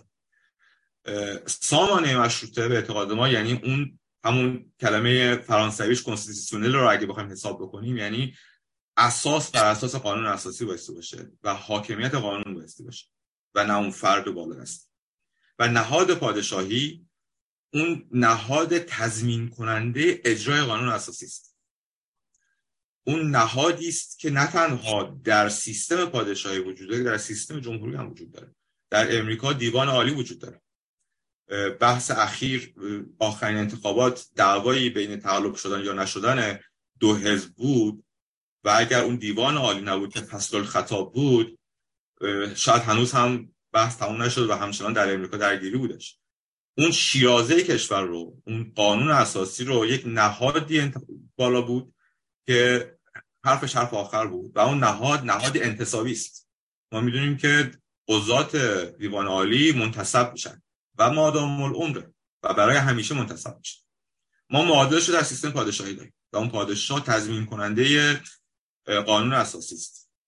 اگر در کشورهای غربی ما می‌بینیم که پادشاه کاملا سمبولیک هستش اگر می‌بینیم که پادشاه سوئد پادشاه نروژ پادشاه هلند پادشاه بلژیک انگلستان تا حدودی حالا شاید کمتر به حال یه سابقه تاریخی در انگلستان هستش که پادشاه دخالت کوچیکی داشته. کاملا سمبولیک هستن و هیچ کاری ندارن. برای اینکه اون نظام سیاسی اون حاکمیت قانون انقدر نهادینه شده که اصلا نیازی نیست. اما اگر یه روزی اونجا نخست وزیری بیاد که بخواد قانون اساسی رو زیر پا بذاره پادشاه می‌تونه از قدرتش استفاده بکنه و حتی بعد نهادهای قضایی در صورت خیلی مهم هستش که یک نظام سیاسی چند ریاستی باشه. نه فقط بالاتر مقام اجرایی و پادشاه بلکه دستگاه قضایی هم بایستی باشه بلکه نهادهای دیگه هم بایستی باشه. مهستان هم بایستی باشه. به عنوان مثال اگه بخوایم صحبت بکنیم. و میشه صحبت کرد یک سیستم سیاسی که تضمین کننده دموکراسی و حاکمیت قانون هست باعث چند ریاستی باشه و قدرت یک جا جمع نشه و اون مشکلی که ما با سیستم تئوری جمهوری خواهی که در فضای سیاسی ایران مطرح میشه داریم اینه که به هیچ راجع به صحبت نمی‌کنیم. فکر اگر یک رئیس جمهوری بیاد که منتخب مردم باشه و چهار سال بمونه قضیه حله. ما نریم از مشروطه صحبت بکنن. در حالی که خطر اونجاست که می‌تونه رئیس جمهور بیاد و دیگه نره. تو حرفای جناب دانشور به درستی بود. که کسی که قدرت رو به دست می‌گیره هیچ تضمینی نیست هیچ قدرت رو ول کنه. ما نمونهش تو سوریه دیدیم روسیه دیدیم در آفریقا بسیار بسیار زیاد می‌بینیم. دیگه لازم نیست مثال بزنم برای همین اون مشروطه که ما صحبت می‌کنیم در مرامناممون سامانه مشروط هست. سامانه مشروط تئوری سیاسی ماست. در حال تهیه دفترچه‌ای هستیم که تئوری سیاسی رو تشریح بکنه و ببینیم که مشروط خواهی بایستی جدای از پادشاهی ها جمهوری خواهی باشه. در گفتمان امروز ما پادشاهی ها گفتمان پادشاهی خواهی حل شده است این داستان چون امروز کسی از سلطنت مطلقه دفاع نمی‌کنه. هستن کسانی که این کارو می‌کنن اما در خارج از اون دایره هستن که صحبت کردیم که اصلا می‌تونن جمع بشن اما جمهوری خواه متاسفانه این داستان نیست. من برای که یک مثال تاریخی هم یادآوری کنم به دوستان که این به حال اختراع فقط ما نیستش که جمهوری خواهی مشروطه. در انقلاب فرانسه می‌دونیم که république constitutionnelle واژه بود که زیاد استفاده می‌شد. کسانی که طرفدار ژان ژاک روسو بودن از république constitutionnelle استفاده می‌کردن. کسانی که به عنوان مثلا طرفدار گفتمان ولتر بودن از monarchie constitutionnelle استفاده می‌کردن. و واژه بود که واقعا استفاده میشه و حتی امروز هم در فرانسه گاهی وقتا میگن جمهوری مشروطه république constitutionnelle که یادآوری بکنن که قانون اساسی بالاترین هست حاکمیت قانون هست و ما نهادهایی داریم. به عنوان مثال Conseil constitutionnel در فرانسه شورای قانون اساسی همون نهاد بالادستی است. به علاوه دستگاه قضایی البته که حافظ زمانت اجرای قانون اساسی است. امیدوارم پاسخ شما رو داده باشم که در هر صورت ما اصلا نگاهمون نگاه به پادشاهی صرف نیست و اگر هم باشه چون اکثریت اعضا پادشاه خواه هستن قطعا در یک نظام مشروطه به نوع همون کنستیتیونلی که در کشورهای اروپایی وجود داره. نه انگلستان که قانون اساسی وجود نداره همون مثالی که شما زدید بهترین مثال هستن. سوئد نروژ بلژیک اسپانیا هلند و و و. امیدوارم پاسخ داده بشه. مرسی از شما. بسیار علی قیاسفند ببخشید. آقای نارمکی واکنش داریم بفرمایید کوتاه است. نه قربان متشکرم. خانم قیاسفند بفرمایید. ارز کنم که حالا که آقای شیبانی راد راجع به موضوع پادشاهی داشتن صحبت می‌کردن من تصمیم گرفتم که این پیام رو پیش از پیام های دیگه بخونم. آقای هوشنگ مستشار از انگلستان نوشتند آیا باید حزب ایران نوین را یک حزب پادشاهی خواه دانست؟ من در توییتر سخنان 20 ای آقای شیبانی راد را دیدم. ایشان نه تنها پادشاهی خواه است بلکه می‌گوید ما در حزب ایران نوین خواستار پادشاهی موروسی هستیم.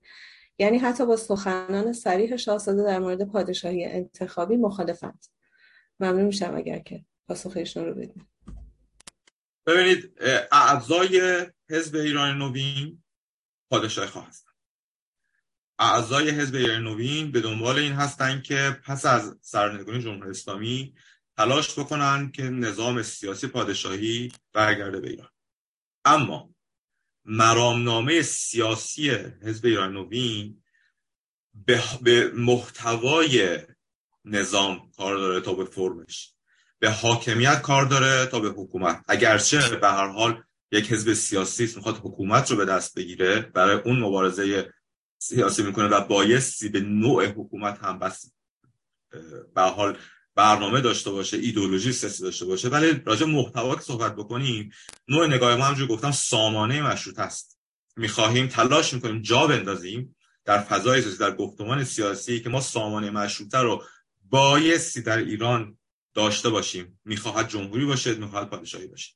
اگر سامانه مشروطه در ایران مستقر نشه هیچ تضمینی نیستش که ایران دوباره تبدیل به کشور دیکتاتوری نشه. سامانه مشروطه محتوای هم صحبت های 18 دقیقه هستش که من دو سه روز پیش داشتم و دفاع کردم که چرا پادشاهی موروسی می‌تونه مثال بهتری باشه برای اون تضمین کننده در صورت بحثش باز هم بحث جداست میشه مفصل صحبت کرد. من بگم که اعضای حزب نوین پادشاه خواه هستند بعد از سرنگونی جمهوری اسلامی تلاش خواهند کرد برای بازگشت پادشاهی اما خود حزب و مرامنامهش بالاتر از این دو نگاه می‌کنه و حاضر هستش که اگر از صندوق رای جمهوری بیرون اومد بتونه با همون مرامنامه به فعالیت خودش ادامه مرسی از شما.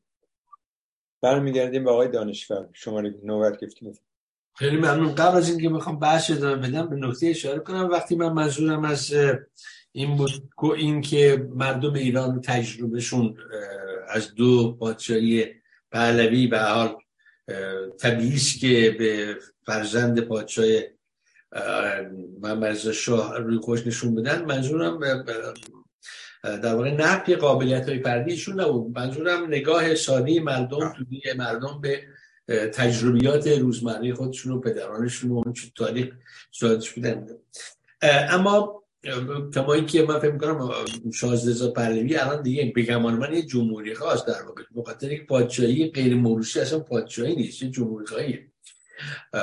و در این جای دنیا هم چیز تاره پیش اما از این بحث که بگذاری که بحث اصلی ما نیست من ما زمانی که راجع به وظایف دولت انتقالی صحبت می‌کردیم با دو نقدی که الان جناب شیبانی را نسبت بحث من کردن در واقع ما مواجه بودیم و این نقدها رو قبلا هم شنیدیم. می‌خوام این دوباره تکرار کنم. یعنی پاسخ که پاسخ این صاحب پیش دادیم رو دوباره تکرار کنم. به خاطر که به طور اتوماتیک این دو تا نقد تو ذهن شنونده میاد. این خیلی طبیعی است. یکی این که چه تضمینی وجود داره که خود این تکنوکرات ها قدرت سیاسی رو بل نکنن؟ یکی اینه و دیگر این که آدمی به هر حال حتی یک تکنوکرات وقتی وارد قدرت سیاسی بشه با اندیشه های سیاسیش با اون بکراند که توش انتخاب سیاسی کرده وارد میشه و در نتیجه این وارد عمل سیاسی هم ممکنه بشه. در پاسخ به قسمت اول یعنی اینکه چه تضمینی وجود داره که اینها قدرت رو رها نکنن. بگمان من دو تا تضمین وجود داره. یه تضمین خود شکل تکنوکراتیک داستانی. یعنی وقتی که شما آدم های کارشناس مختلفی رو که وارد می‌کنین حتی اگر ایده های متفاوت داشته باشن این ایده های متفاوت در واقع یکی از تضمین هایی که می‌تونه از اتحاد اینا جلوگیری کنه برای کسب قدرت و نگه داشتن قدرت. نکته دوم که در مورد دارو بحث دوم هم صادقه خود حضور جامعه مدنیه. ما وقتی که در ایران ما امروز کودتا اینا که نشده که قدرت هم خودش بل نکرده. حتی اتفاقی در روسیه توتالیتر هم شد در اینجا اتفاق نیفته. اینجا یک جامعه مدنی سر برافراشته که پیشگاماش زنان مترقی و جوانای مترقی و خواستای خیلی مدرن دارن. یعنی خواستایی دارن که حتی از نظر از نظر پیشرفتگی و آوانگاردیسم از خواستای زنانه توی قرد جلو دارن درسته؟ بنابراین ما با یک جامعه ساکن مواجه نیستیم. مثل روسیه زمان بلشویک زمان کمونیستی. ما با یک جامعه فعال و پویا مواجه که این جامعه فعال و پویا روی هر حرکت دولت گذار گوشش بازه و عکس عمل نشون میده. این هم یه نکته. حالا فارغ از این که مثلا یک شخصیتی کاریزماتیک هم مثل رضا پهلوی داریم که اونم می‌تونه نظر بده و دخالت بکنه. بنابراین اینا این از این داستان. اما اینکه یک آدم تکنوکراتیک هم به هر حال اندیشه سیاسیشو وارد کارش می‌کنه من خیلی دلیلشو نمی‌فهمم. به خاطر که درسته که آدمی یه موجود سیاسی از زمانشون برم عرستو این تعریف شده ولی یه تفاوتهایی پیدا کرده تا زمان عرستو امروز امروز در جهان مدرن ما روشنفکران این یاد گرفتن که به قرارداد پایبند باشن. قراردادی که مثلا در دولت های اعتلافی تو دولت های مدرن می‌بینیم که خب اعضایی با هم دیگه رفاقت می‌کنن و اعتلاف تشکیل میدن که خیلی وقتا باید از ایده هاشون بیان پایین. یعنی می‌تونه می‌تونه بپذیره یک انسان مدرن امروزی که بر روی یک ضرورتی به یک توافقاتی پایبند بشه این یکی یعنی توان درونی آدمی دارم میگم. و دوم باز برمیگرده به همون نکته گفتم که جامعه مدنی وجود داره و ناگزیر دولت انتقالی به گوش بده. و این نقطه مهمتر از همه اینا خود دولت انتقالیه. ما در تمامی اگر به گروه های سیاسی موجود بخصوص در خارج داخل هم همینطور دقت کنیم. هیچ کدومشون تقریبا برنامه معین و مشخص و کنکرت نسبت به وظایف دولت انتقالی ندادن و این و این علت داره که نمیدن. یه علتش اقتدارگراییه. اقتدارگرایی که وقتی تو محدودی کارتو بگی وقتی نمی‌تونی ادامش بدی. یه, علته. یه علت دیگه اینه که دیده خیلی روشنی به گمان من ندارن از, از, از وظایف یک دولت انتقالی. ما در برنامه که چهار پنج سال پیش نسبت وظایف دولت انتقالی بیان کردیم توضیح دادیم یک به یک که چه کارهایی دولت انتقالی می‌تونه بکنه و چه کارهایی نمی‌تونه اجازه نداره بکنه. یعنی این اگر بکنه پیشرفت بشه دموکراسی رو در واقع قطع کرده.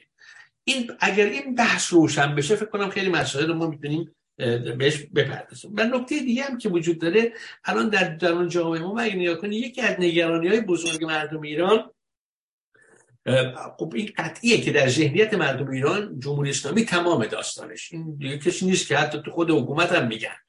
و اینکه حالا امروز بیفته یه هفته دیگه حکومت بیفته شش ماه دیگه بیفته یعنی کسی نمی‌تونه دنیا پیش بینی کنه. ولی این گام مهم و و تعیین کننده شما جمهوری اسلامی اتفاق افتاده. و اونی که هم ترس مردم ریخته هم هم مرجعیت سیاسی دیگه قابل قبول نیست تو ذهنیت مردم حتی بسیار طرفدار خودشون. اما نگرانی که وجود داره اینجا اینه که دعواهایی پیش اومده به نام جمهوری خواهی و پادشاهی خواهی که هیچ ربطی به آینده دموکراسی در ایران نداره مطلقا. درسته که تو هم طیف جمهوری خواه هم طیف پادشاهی خواه جریانات خیلی رادیکال حتی فاشیست وجود داره تو هر دو بخش. حالا توضیح فاشیستی بودنش کنید بحث ما وارد نمیشیم. ولی حتی تو بخش های ملایم دو گروه در واقع یک ایدئولوژی ساخته شده از جمهوری خواهی یا حتی از پادشاهی خواهی. و اینو نیمد و تنها پادشاهی خواهی که از این به نظر من از این مرز گذشته خود شازده رضا پهلوی اونه به خاطر که رفته به سمت جمهوری خواهی. بنابراین بحث های جمهوری خواهی پادشاهی خواهی حتما همه جای دنیا بوده. ولی اگر ما نگاه کنیم به, به ملت هایی که این مسئله رو حل کردن به روشن فکرانی که این مشکل حل کردن این بود که در نهایت نگاه کردن به جامعه مدنی نگاه کردن به ملت در کدوم می‌خوام مثلا خواستن پادشاهی رو. وقتی پادشاهی خواستن هیچ در مقابلش وای نشد. کاری کردن بلا فاصله نظام پادشاهی رو از مضمون استبدادی خارج کردن. چون در تمام اروپا اروپای پادشاهی ها همشون پادشاهی مستبد بودن. و کار و شاهکار روشنفکرهای کشورها این بود. این نبود که پادشاهی رو بخوان حتما نابود کنن. یه اتفاقی در فرانسه افتاد و خیلی هم فایده من نبود برای که حتی رئیس جمهور بعدی یه جور پادشاه شد در فرانسه. از نظر کسب قدرت داشتن قدرت ولی کاری که روشن فکر تو قبل کردن این بود که بی بحث دامن در وقتی خب ملت می‌خوان این رو به هر دلیل tradition tradition نمی‌دونم سنت هر چی هست تاریخ گذشته قدیمی هر چی هست اومدن یه مضمون دموکراتیک به این پادشاهی به سیستم پادشاهی وارد کردن. بنابراین ما این کار رو نمی کنیم ما دعواهای شبانه روزی زیادی شما بخش از انرژی این آدما صرف این میشه که اون رو بکوبه اون رو بکوبه. چرا اون پادشاهی خواه اون یکی جمهوری خواهی. چرا اون میگه اگه پادشاهی بیاد بازگشت به عقبه مثلا؟ اون یکی حالا من وارد این بحثا نمیشم. خود این موضوع دعوای بین پادشاهی خواهی جمهوری خواهی و غیر باعث شده که یک نگرش در واقع غیر دموکراتیک روی دولت انتقالی وارد میشه. مثلا در بخش پادشاهی خواهی معتقده که اگر یک قدرت پاد... یک پادشاه مقتدر و یا فلان نباشه ملت ایران به دلیل من گذشته سابقی اله بله دموکراسی پذیر نیست. از اون طرف هم همینجور از اون طرف هم میگه که چون تجربه دموکراسی جمهوری خواهی در کشور ما 43 سال خیلی ناجور بوده بنابراین تو ذهنیت مردم جمهوری خواهی این بحث به نظرم بیهوده است که نباید اصلا واردش شد. و این بحث رو من فکر کنم اتفاقا اینجاست که جمهوری اسلامی وارد این بحث می‌تونه بشه و می‌تونه این دعوا رو در واقع آتش رو بیشتر بدنه. در یک کلامه بخوام صحبت کنم اینه که این نکته هم خوب شد که یادم اومد و اون که وقتی ما صحبت از مجاهدین یا جنرال تایید طلب اقتدار گرا به طور کلی کردم. در در این پروژه دولت تکنوکراتی که روش توافق قبل صورت گرفته اقتدارگرایان به سرعت محو میشن. به خاطر که اقتدارگرایان نمیپذیرن این پروژه را. شما مجردی که این پروژه را به میدون بذاری یعنی بحث رقابت از حالا منتقلش کنی به دورانی که قانون اساسی نوشته شده و رقابت های حزبی شروع میشه اگر این کارو بکنید جایی برای اقتدارگرایی باقی نمونه. چون اقتدارگرا می‌خواد قدرت رو به هر با کلک با تقلب و با توطئه بگیره با تبلیغات. یعنی ببینید شما اصلا توی این آخرین بحث که من می‌خوام بکنم توی دموکراسی و, بیرون از دموکراسی سیاست دو کیفیت کاملا متفاوت داره.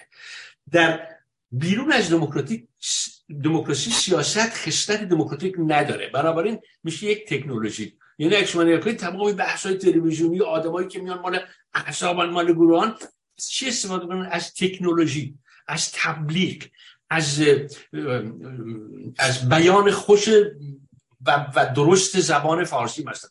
یا از اشارات تاریخی تسلط به تاریخ. این بحث رو میارن مثلا.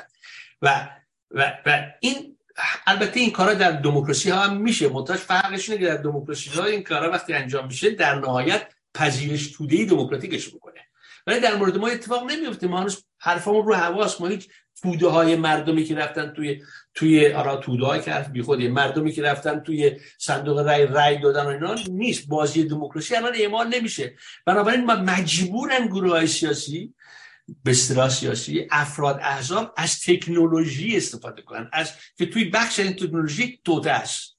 یعنی توته یکی از یکی از وجوه خیلی خیلی مسمر سمر در بیرون از دموکراسی بنابراین اتفاقا وجود چون چون قدرت سیاسی گذار چون قدرت جانشین بلافاصله جمهوری اسلامی اولین کاری که می‌کنه البته شرطی داره شرطی اینه که روشنفکران از همین الان این رو به مردم فروخته باشن. به مردم بگن که هیچ چیز دیگری نپذیرن. به مردم بگن که احزاب سیاسی الان معنی نداره بیان تو قدرت. اینو باید فروخته باشید. اگر درست فروخته باشید جامعه مدنی وقت نمی‌ذاره توته انجام بگیره.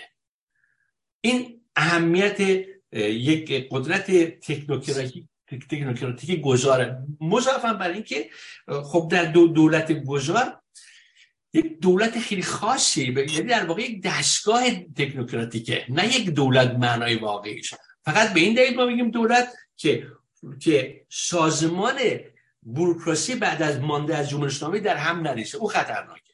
برای که در هم نریزه شما احتیاج دارید به اون وزارت خونه ها بمونن. ارتش بمونه نیروهای مسلح بمونه.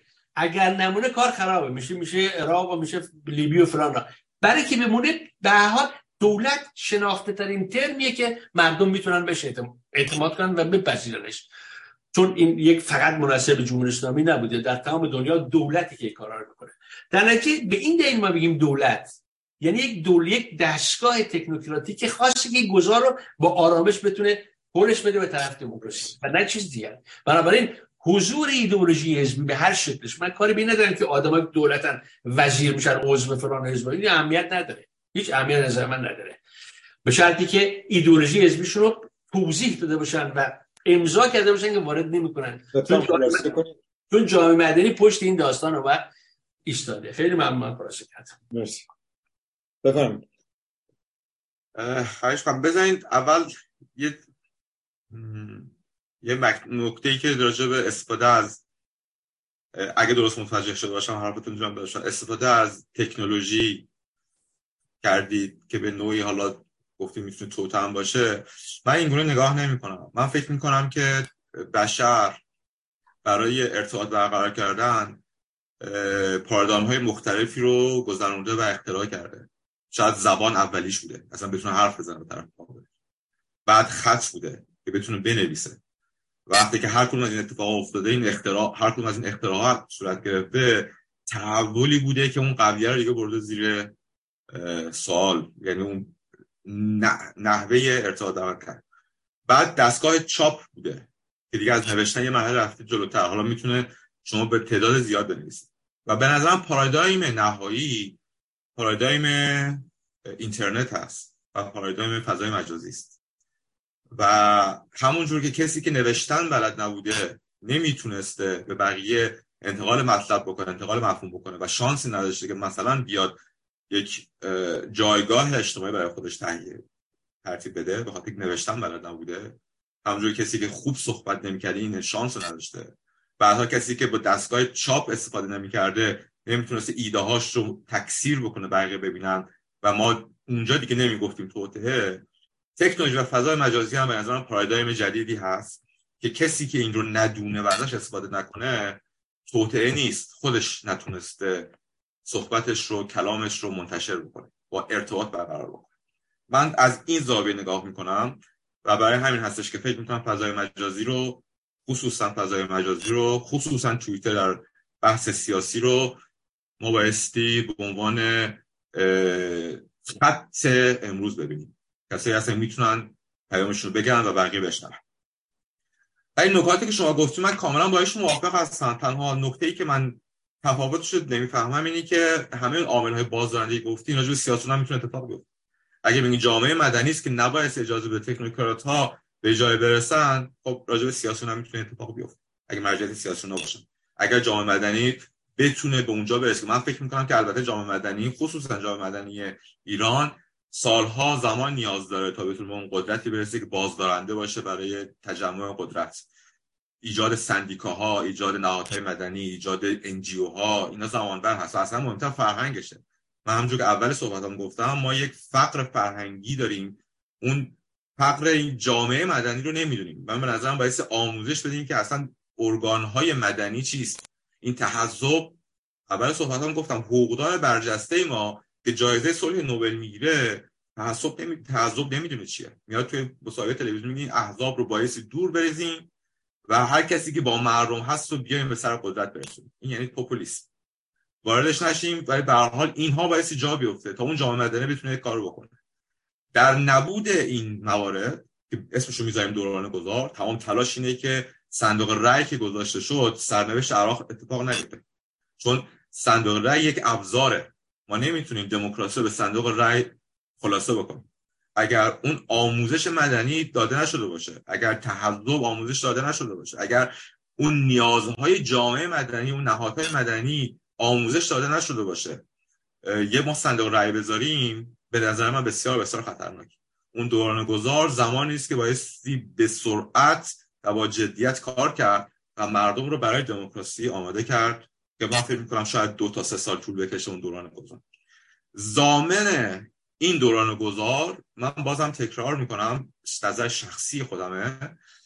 با کلیات حرف شما کاملا موافق هستم ولی نظر شخصی من اینه که حضور همه نهل های فکری و سیاسی می‌تونه اون آرامش رو برگردونه تا نبود هیچ کدومشون نبود هیچ کدوم این پیشنهاد شما اینه که اونها هیچ کدومشون نباشن. نبود هیچ کدومشون اون ترس از مردم نمی‌گیره. اون ترس از مردم که نمی‌گیره اون کسایی که قدرتگرا هستن دنبال قدرت هستن به ترس مردم اضافه می‌کنن شیطنت می‌کنن و این بحث هایی که شما گفتین که واقعا محلی از اعراب ندارن امروز و حتی فردا ادامه خواهند داشت. چون مردم حساسن احساسات دارن دوست دارن اون چیزی که باور دارن ببینن. اگر هیچ کس هم نباشه باز هم این نزاها خواهد بود و من تکرار کنم نظر شخصی خودم هست. فکر می‌کنم با دیدن همشون در صحنه هستش که به آرامش می‌رسن که نماینده ما هم هست. مستاقش هم بیانیه بودش که دیروز منتشر شد. من بار دیگه میگم که خیلی از کسانی که عزیزانشون در این انقلاب از دست مثل مادر نیکا شاکرمی مثل پدر محسن شکاری بیان امضا کردن. که نگفتن این گروه هفته به اضافه رو کنسل بکنید. گفتن که نماینده ما هم به اون اضافه بشه. همه می‌خوان نمایندهش رو ببینن تا اینکه نبینن.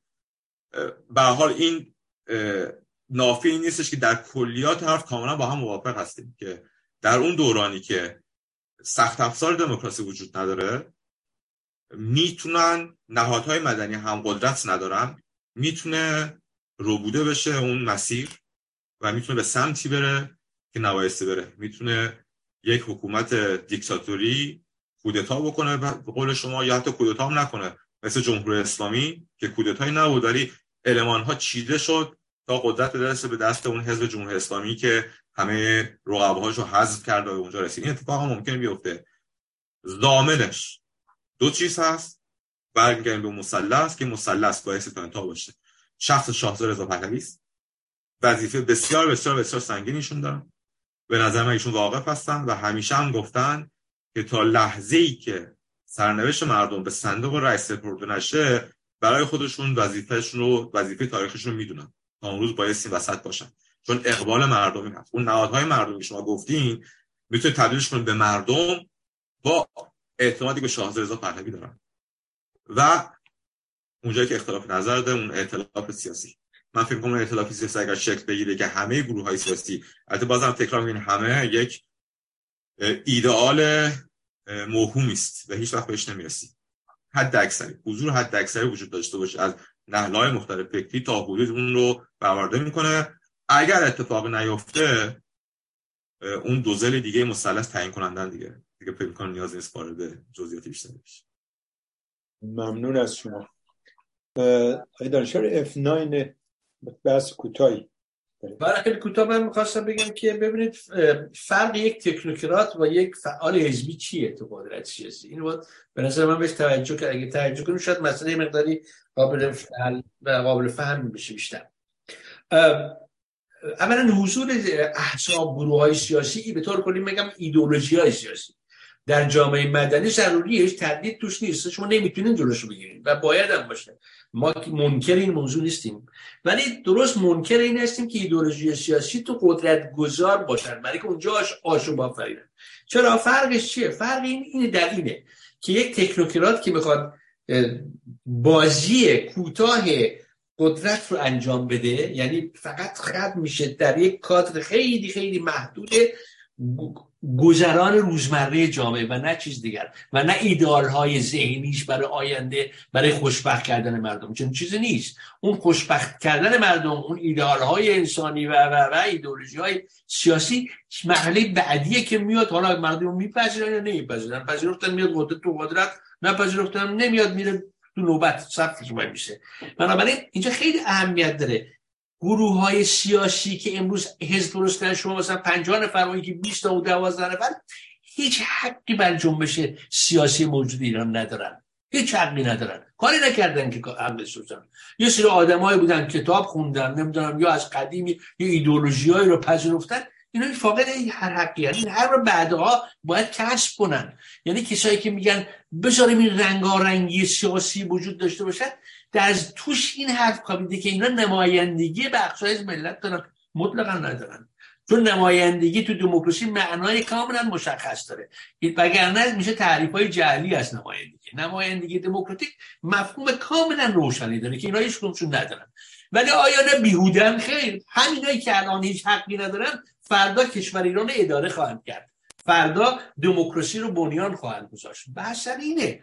و و و, و اینجاست که ما سعی می‌کنیم که که قدرت سیاسی موقت رو از ایدولوژی سیاسی خارج کنیم.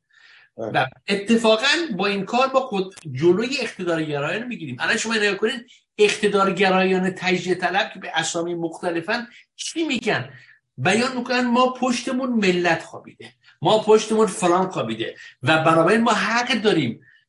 ما ما ما به گردن این جنبش حق داریم. ما این دموکراسی رو به رسمیت نمی‌شناسه حرفا رو. توجه کردید اینو های حرفا حرفایی که پاکستان میگن در جایی ما می‌تونیم فلان گله کنیم. یا ما ما از اعماق تاریخ اومدیم ما تاریخ رو بیان می‌کنیم ما نمی‌دونم فضیلت تاریخی داره. و انواع و اقسام وجود داره داستانا. بنابراین بحث ما بحث اینه که فرق داره بین یک تکنوکرات که می‌خواد یک وظیفه اداره موقت کشور رو تا جایی که احزاب بیان تو قدرت به عهده بگیره یا یک نماینده یک ایدئولوژی که خودش رو واجد این حق می‌دونه. من میگم این حق وجود نداره. مرسی. کوتاه خلاصه شدید. مرسی. خانم قیاسفند از دوستان بیرون. سپاسگزارم. خانم لادن صفایی نوشتند من نام آقای امیر حسین اتحادی و آقای سعید قاسمی نژاد و علیرضا کیانی و نویسندگان نشریه فریدون را در سایت این حزب پیدا نکردم آیا آنها خود را کنار کشیدند؟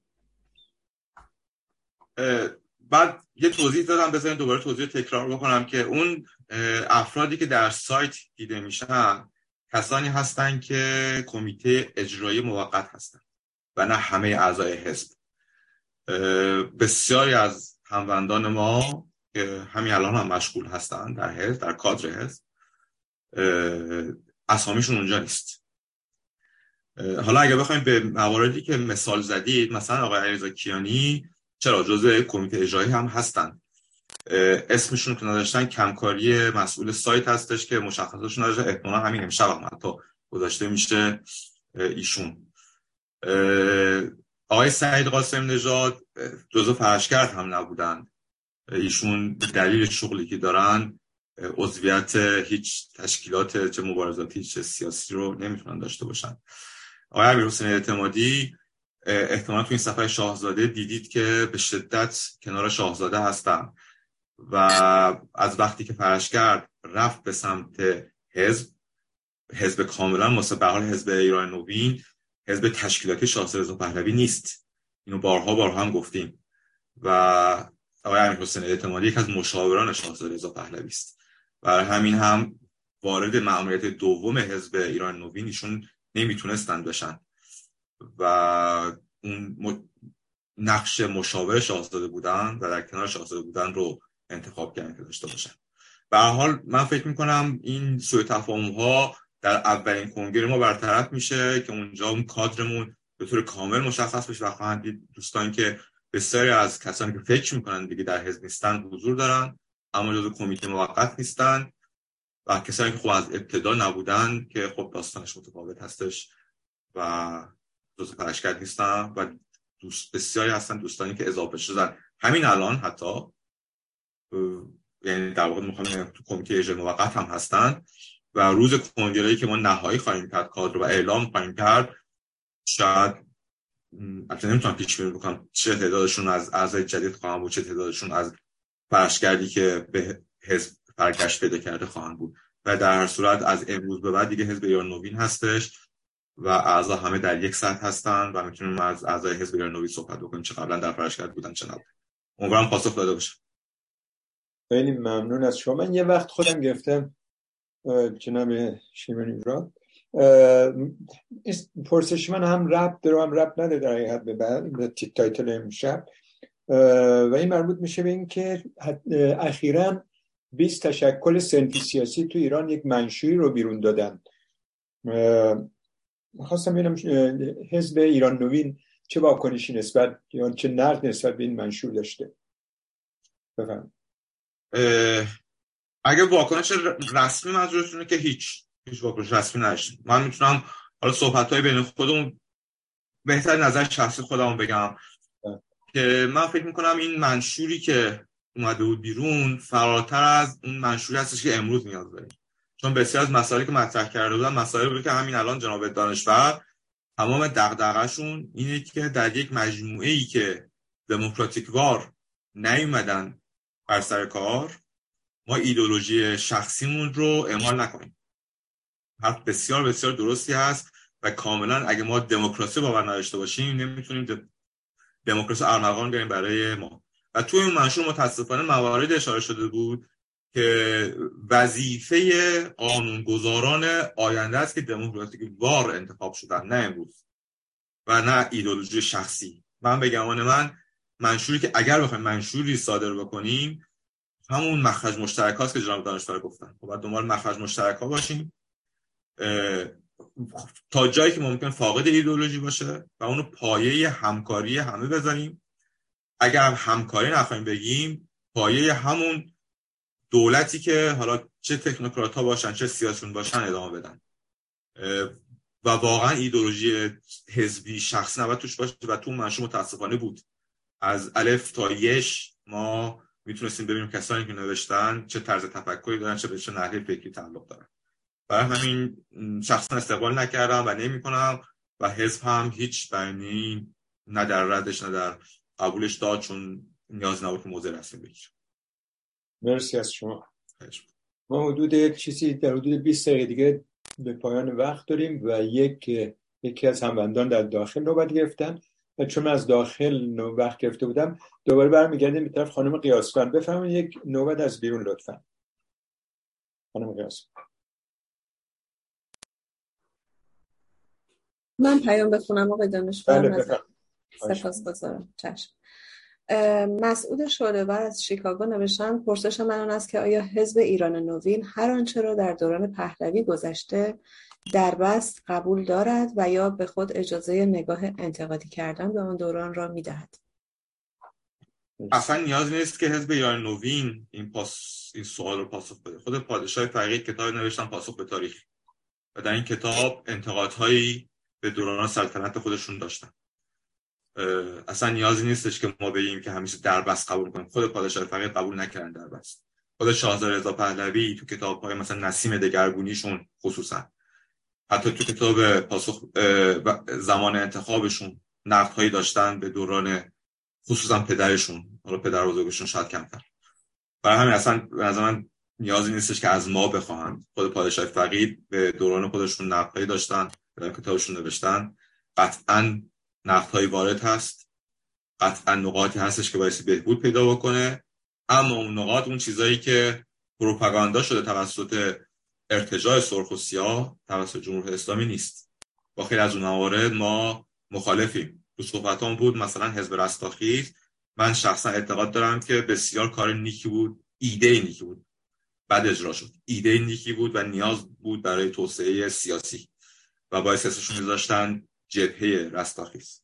حالا به حال بحثش مفصل هستش. ولی حتما حتما انتقاد وارد هست. حتما باعث کاستی ها دیده بشه. و ما هیچ وقتی هیچ وقت اگر بخوایم هم نمی‌تونیم به گذشته برگردیم. هیچ کسی نمی‌تونه دعوا کنه به گذشته برمیگردم. پس لطفا به آینده نگاه بکنیم و راجع برنامه ها و نامه ای که راجع آینده صحبت می‌کنه نگاه بکنیم. تا اینکه ما دیدمون نسبت به گذشته و قرائت تاریخ اون چی هست. ممنون. آقای حسین سایی. بفرمایید. ممنون جناب دانشور. ارزم خدمتتون که آقای شیبانی من سوالم این هستش که ما به عنوان حزب سکولار دموکرات بعد اینجا به عنوان جنبش مهستان سکولار دموکرات عملا هممون دغدغمون اینه که حکومت آینده حکومت سکولار دموکرات باشه. فارغ از اینکه نوع حکومت چی هستش. و چیزی که بیشتر فکر منو مشغول می‌کنه عموما اینکه چرا جریانات سیاسی و تشکلهایی که وجود دارن بر این پایه و اساس بسیار مهم که عملا مایه ترقی و پیشرفت در اغلب کشورهای درجه که دنیا بوده به توافق نمی‌رسن و به این سمت حرکت نمی‌کنن که خواسته ها و نظراتشون رو بذارن بعد از برقراری حکومت سکولار دموکرات در اون بحث های حزبی و به قولی تبلیغات و گرفتن حق و حقوق یا قدرتی که در زمینه اجرایی عملا بایستی کسب کنن نه در حکومتی که در فعال هست. من می‌خواستم ببینم که حزب ایران نوین آیا راهکاری داره برای کمک به این همگرایی یا ترغیب بیشتر اون حرکت ها و تشکلاتی که ادعای حداقل سکولاریسم و دموکراسی در برنامه هاشون و در فکرشون هست ولی بعد که می‌بینیم رفتارشون اونقدر دموکراتیک و سکولار به نظر نمیاد. آیا راهکاری داریم که بتونیم کمک کنیم به این همگرایی و رسیدن به این سکولاریسم و دموکراسی؟ ممنونم. ببینید من اعتقاد دارم که سرنگونی جمهوری اسلامی توی یادداشتی هم نوشته بودم که تو صحبت های امروز هم, بود که این بحث اتحاد با صحبت با آقای دانشمنده اصولا بر همین اساس داری میچرخه. که این نیاز به اتحاد بسیار کلمه بد انتخاب شده که متاسفانه همه هم می‌گفتن و همین باعث این تجربی ها شده. همبستگی اعتلاف هر چیزی می‌خوایم بنامیم. سقوط جمهوری اسلامی واقعا نیازمند این نیست. این جمهوری اسلامی حتی هیچ گروه سیاسی هم نباشه محکوم به سقوط. یعنی جمهوری اسلامی قطعا یا از درون پاشیده خواهد شد یا مردم در خیابان میرن نقاط حساس رو تسخیر می‌کنن جمهوری اسلامی در کوتاه مدت نخواهد تمام صحبت تمام بحثی که امشب من با آقای دانشور داشتیم سر از لحظه صفر از راه رفتن جمهوری اسلامی تا روزی که دموکراسی مستقر میشه در ایران. آیا اگر جمهوری اسلامی بدون یک جایگزین بدون یک جایگزین که خلع رو پر بکنه سقوط بکنه آینده درخشانی برای ایران متصور میشه شد؟ ممکنه بشه ولی احتمال زیاد نه. آیا هزینه برای مردم همچنان کم هستش؟ بگم من نه. هزینه زیاد خواهد و تمام تلاش این هزینه بیاد پایین. هزینه برای مردم. راههایی که وجود داره بحث امشب با جناب دانشور همینه که ایشون اعتقاد دارن که اگر ما امور رو به دست تکنوکرات ها بدیم بدون برچسب سیاسی اصلا دیگه نیازی به هیچ عنوان حتی به ائتلاف نداریم. و اونهایی که برچسب سیاسی ندارن می‌تونن برن و امور رو به دست بگیرن تا روزی که سرنوشت به صندوق رئیس پروگرام میشه اختلاف نظر من با ایشون اینجاست که فکر می‌کنم که برای اون روز باعث سیاسی اون آماده باشن بایستی یک مرجعیت ساده سیاسی وجود داشته باشه. فقط تکنوکراسی صرف بدون نگاه حزبی سیاسی کافی نیست. البته میپذیرم که تا وقتی شرح وظایف اون دولت اگر می‌خوایم نامش رو بذاریم می‌خوایم هر چیزی بذاریم مشخص رو کاغذ نوشته نشده باشه ممکن بحث من آقای دانشور هفته هم طول بکشه. بهتر از این بعد روی اون شرح وظایف صحبت بکنیم که برای این وظایفی که نوشته شده ما احتیاج به تکنوکرات صرف داریم یا بایستی یک مجلس سیاسی باشه. ولی در صورت میگم سوال این هست و پاسخ این هست.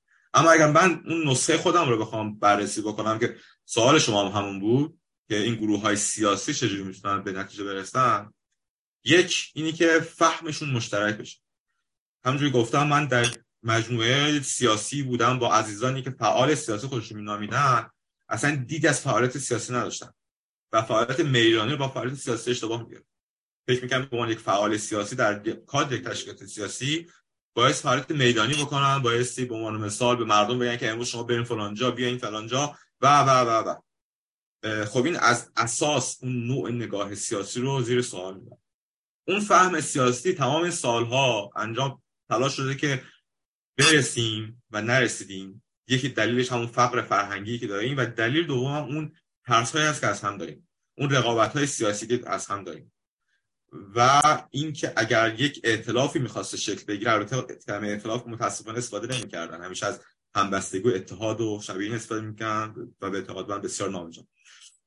این عدم اطمینان به طرف مقابل و اون تأکید و اصرار بر حد ها و ترس از دیگری که اون جایی که محل اختلاف هست مهمه نه اون جایی که محل توافق هست. اون حداقل محل توافق نذاشته. پیشنهاد ما اگر دیده باشید من خودم هر وقتی که مصاحبه داشتم صحبت کردم بر گفتن حرفتون هر چی که هست تاکید داشتم. هم مردم هم احزاب سیاسی.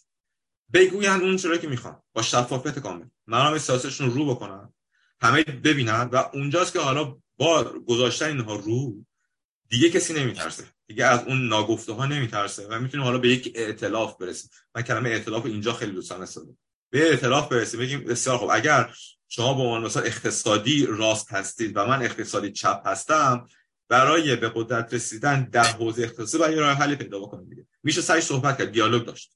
اگر ما راجع به این صحبت نکنیم از همدیگه میترسیم. این طرف میگه اگه اون بخش سیاسی به دستش بگیره میره سیاست های سوسیالیستی رو برقرار می‌کنه. اون طرف هم میترسیم این کاپیتالیست ها و نئولیبرال ها میدن و اقتصاد رو لیبرال می‌کنن چون اصلا صحبت نکردیم راجبش چون مطرح نکردیم. یا اون بحث پوچ و بیهوده ای که من کاملا موافق هستم با جناب دانشور راجع پادشاهی جمهوری چون اساس سامانه مشروط است. ما بگیم که حاکمیت قانونه بگیم قانون اساسی بایستی حاکم باشه. بایستی این قدرت در یک جا نبایستی جمع بشه. این در گفتمان مشروط خواه پادشاهی خواه وجود داره.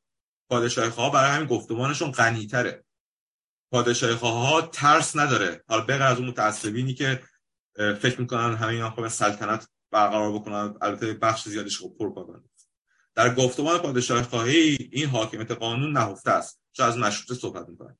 ولی در گفتمان جمهوری خواه ها در فضای سیاسی امروز ایران نیست و این ترسناکه. اونها هیچ وقتی از اون نهادی که می‌تونه قدرت رو تمرکز قدرت جلوش بگیره صحبت نمی‌کنن که بایستی به همتی بکنن اگه بخوایم خودمون صحبت بکنیم این ترس از جمهوری خواهی رو به نوعی کم بکنن که جمهوری خواهی هم می‌تونه کاملا ایران رو تبدیل به کشور دموکراتیک بکنه برای سرنوشت عراق و سوریه. و در گفتمانش متاسفانه نیست. به حال من خلاصه کنم حرفامو به نظر من راه حل اینه که شفاف همه حرفا گفته بشه تا راه دیالوگ باز بشه. که باز شده تا حدود زیاد اینجور گفتم امروز ما می‌بینیم گروه های مختلفی با هم صحبت می‌کنن که زمانی اصلا تصور نمیشه که کنار هم میشنن و این روند رو ادامه داد. پروژه هایی هست. پروژه های داره ادامه پیدا می‌کنه. یه دونه هم نیست. چند تاست؟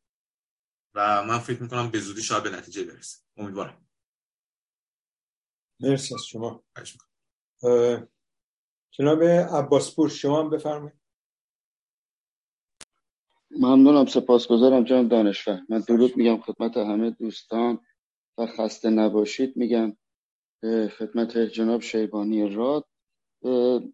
ما قبلا هم اگر خاطرشون باشه جناب شیبانی راد به هر حال همکاری هایی داشتیم با نهله های متفاوت سیاسی. با هم مدت ها کار کردیم ولی حداقل تا آنجایی که من می‌دونم تا همین الانم نتیجه مطلوب و ملموسی به دست نیومد. ولی به هر حال الان شبکه فرشگرد تبدیل شده به حزب ایران نوین. من می‌خواستم بدونم که اگر به هر حال با صحبت هایی که جناب شیبانی راد کردن اگر قرار باشه که بین احزاب و گروه ها و حزب ایران نوین یک حالا همبستگی یا ائتلاف هرچی که به هر حال بخوان اسمشو بذاریم قرار باشه که یه همچین چیزی پیش بیاد. این حزب ایران نوین هستش که میره و با دیگران یعنی پیگیری می‌کنه و دیگران رو دعوت می‌کنه. یا اینکه حتما باید کسانی احزاب یا گروه ها و سازمان ها باید از این حزب درخواست بکنن برای همبستگی. این استراتژی آیا الان تغییری کرده؟ استراتژی فرشگرد سابق نسبت به این حزب. و به هر حال من می‌دونم که در مرامنامه این حزب هم هست و این دوستان. من می‌دونم که حتما یه سری خط قرمز ها دارن و همینجور که آقای شیبانی راد گفتن. خب واقعا این اتحاد که منم معتقدم که باور دارم شکل نخواهد گرفت. ولی به هر حال با اون اشخاصی که شما فکر می‌کنید که می‌تونید دعوت به همکاری بکنید یا با احزاب و گروه هایی که به اهداف شما نزدیک هستند و نقطه مشترکی رو میشه پیدا کرد کلا شما هستید که میرید از اونا دعوت می‌کنید. یا من این سوال بیشتر به خاطر این می‌کنم که آقای شیبانی راد خودشون شاید منظور منو متوجه باشم چون قبلا هم به این صورت بود که خیلی از گروه ها و سازمان ها می‌گفتن که بیاید به ما بپیوندید. یعنی منظور این بود که بیاید زیر چتر ما قرار بگیرید. و هرگز حاضر نبودن که اینها برن و به دیگران بپیوندن. می‌خوام ببینم که الان واقعا وقتی که فرشگرد به حزب ایران نوین تبدیل شده آیا هیچ استراتژی تغییر کرده؟ آیا فکر می‌کنید که شما هستید که میرید انتخاب می‌کنید احزاب و گروه ها رو. ممنونم جام دانشور. خواهش کنم نه به حال حزب ایران نوین در جایگاه و این صلاحیت نداره که تعیین بکنه که چه کسانی باید بیان یا نیان قطعا ما همشه اجازه به خودمون نمیدیم که تعیین بکنیم که شما بیایید و اعتلاف بکنیم. مرجعیتی نیستش حزب ایران نوین که چنین جایگاهی برای خودش در نظر بگیره. این اعتلافی که صحبت می‌کنیم همه با هم این همه با هم خمینی نه در اون وحدت کلمه و اتحاد اما در اینجا میشه معنی پیدا بکنه. همه با هم در یک پلتفرم باعث اتفاق بیفته. و مشکلی که وجود داشته همونجور که شما هم گفتین اینه که تو صحبت هایی که رد و بدلش با آقای دانشور هم بودش به نوعی اینه که این گروه های سیاسی این افراد سیاسی این رقابت حزبی رو از همین الان شروع کرد. قدرت طلبی از الان شروع کرد و احساس می‌کنم که اگر برن به یک گروه دیگه بپیوندن میرن زیر چتر اونها و اون لیبل بالا بودن رو نمی‌کنن. برای همین راه حلش خیلی ساده است. یک پلتفرمی بایستی باشه. که همه گروه ها و احزابی که می‌تونن به اطلاف با هم برسن در اون پلتفرم وارد بشن. اون پلتفرم هم یک حزب و گروه نیست که می‌سازه. همونجور گفتم پروژه هایی هست داره فکر میشه داره میره جلو. یک پلتفرم هایی وجود داشته باشه که بقیه بقیه یعنی حزب نوین هم به همراه بقیه در اون پلتفرم بتونن اطلاعات رو بسازن. اما اگر این پروژه موفق نشد راه حل که راه حل طبیعی است. بلوک های سیاسی ایجاد بشن. البته ایجاد بشن که بلوک سیاسی ایجاد شده. به حال حزب ایران نوین با حزب سکولار دموکرات از لحاظ مرام سیاسی با هم خیلی اختلاف نداریم. فکر می‌کنم جفتش می‌تونه یه حزب لیبرال دموکرات باشه. به راحتی می‌تونه با هم یه بلوک سیاسی بسازه. اونور احزاب قومگرا احزاب دیگه می‌تونن بلوک سیاسی بزنن که ساختن. اونها با چپگراها خب راحت ترن می‌تونن بلوک سیاسی بسازن و طبیعی این بلوک ها ساخته میشه. اگر اون ائتلاف در اون پلتفرم ائتلاف پلتفرم همگرایی پروژه که کسب نتیجه نرسه تنها راهش که این بلوک ها ساخته بشن. گفتم که طبیعی ساخته شدن. این بلوک ها قدرت بکنن بگیرن در اون محدوده خودشون فعالیت بکنن و در نهایت به اون روزهای نهایی که برسیم بتونن گفتگوی بین این بلوک ها یه راه حل سیاسی پیدا بکنن. البته با اجازه جناب دانشور که اون راه حل تکنوکراسی غالب نشه و همه اینو باور نکنن. اگه اونم بپذیرن که خب داستان متفاوت. جز این راه دیگه ای نیست. اگر حزب نوین دعوت بکنه نصفی از این احزاب نخواهند آمد. اگه بقیه دعوت بکنن اما حزب ایران نوین خواهد رفت. باور داریم که خیلی مشکل ساز بوده. منتها موقع خواهیم رفت که اون چهارچوب مشخص باشه. اون تجربه که شما فرمودید شهرام خان عزیز تجربه بودش بعد دو سال احساس کردیم خیلی داریم در جا می‌زنیم و احساس کردیم وقتمون رو می‌تونیم جای مفیدتر ایجاد بکنیم. اگر حزب ایران نوین همینجا خدمتتون میگم ما نیستیم که این اعتقاد نداریم که نبایستی بریم به دعوت بقیه پاسخ بدیم. حتما این کارو می‌کنیم. البته تصمیم رو کمیته مرکزی می‌گیره ولی با شناختی که از دوستان دارم با شناختی که از مرام سیاسیمون داریم پیش بینی می‌تونم بکنم که کمیته مرکزی حزب مخالفتی نمی‌کنه که بره. مگر اینکه احساس بکنیم به هیچ نتیجه اونجا نخواهد رسید. و یک تجربه شکست خورده دیگری است بر تجربه شکست خورده این چهل ساله. خب اونجا چون وقت محدوده انرژی محدوده سعی می‌کنیم جای مفیدتری استفاده بکنیم ازش. البته من واسه که تمام کار صحبت من به اون پلتفرم ها خیلی امیدوارم. من فکر می‌کنم همه امروز به این نتیجه رسیدن که بایستی بگذرن از اون سهم خواهیاشون رقابت رو و جنگ قدرت رو بزنن برای بعد. اما شفاف بگن چه هستن؟ من بگم همه به این نتیجه رسیدن. شفاف مرام سیاسیشون رو رو بکنن تا بشه دیالوگ برقرار کرد و با یک دعوت در یک پلتفرم بیطرف این اتفاق رو خواهد ممنون از شما. ما در ضمن طی چهار دقیقه ای که داریم. دوستان زیادی از بیرون پرسش هایی دارن ولی تا اونجایی که بشه تو این چهار دقیقه ادامه خواهیم داد. خانم قیاسفان بفهمید یه پرسش از بیرون. یا از من گمان نمی کنم که بیشتر از یک پرسش رو بتونیم بخونیم ولی امیدوارم که بشه. آقای تقی منتظری از تگزاس نوشتن نگاه حزب ایران نوین به نوع شکلگیری دولت موقت چیست؟ آیا اگر این دولت تشکلی فراحزبی باشد و حزب ایران نوین نتواند در آن نماینده داشته باشد چگونه با این دولت برخورد خواهد کرد؟ ببینید جواب این سال آقای دانشور یه جور دیگه میدن. خب من یه جور دیگه میدم نسبت به دولت موقت با اجازه جناب دانشور من پاسخ ایشون رو تکرار بکنم. یعنی در واقع راه حل ایشون اینه که این دولت موقت و تکنوکرات ها و فراحزبی که تو سالم بود بایستی تشکیل بدن و اصلا رنگ و بوی ایدئولوژیک ایدئولوژی سیاسی نداشته باشه این می‌تونه راه حل باشه که من فکر می‌کنم برای اون آرامش اجتماعی خیلی راه حل مناسبی نیست. و من فکر می‌کنم بایستی رنگ سیاسی داشته باشه اما رنگارنگ متکثر. اما حزب ایران نوین تو برنامه‌اش هم نوشته از امروز خودش داره آماده می‌کنه برای روزی که صندوق رأی مستقر شده و سرنوشتش رو صندوق رأی سرنوشت صندوق رأی ایجاد می‌کنه. اگر حزب ایران نوین شانس نداشته باشه در اون دولت موقت باشه چه راه حل جناب دانشور و مهستان اگر اشتباه نکنم این تئوری مهستان هستش بتونه غالب بشه و همه قبول بکنن که خب اصلا دیگه محلی از اعراب نداره حضورش. چه اینکه در این کشمکش ها و اعتلاف ها حزب ایران بیرون بمونه در مسیر ما فرقی نمی‌کنه. چون ما برای اون روز داریم خودمون آماده ما کادر سازی از امروز شروع کردیم.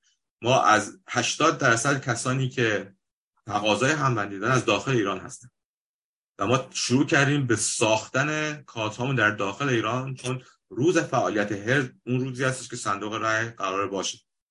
ما مدرسه های آموزشی قرار ایجاد بکنیم که به مردم مردم در واقع هواداران حزب به از هوادارش که معنی اون حزبی که من با مردم ایران کار دارم به اعتقاد من باعث جدی نگیم میشه بذاریمش کنار.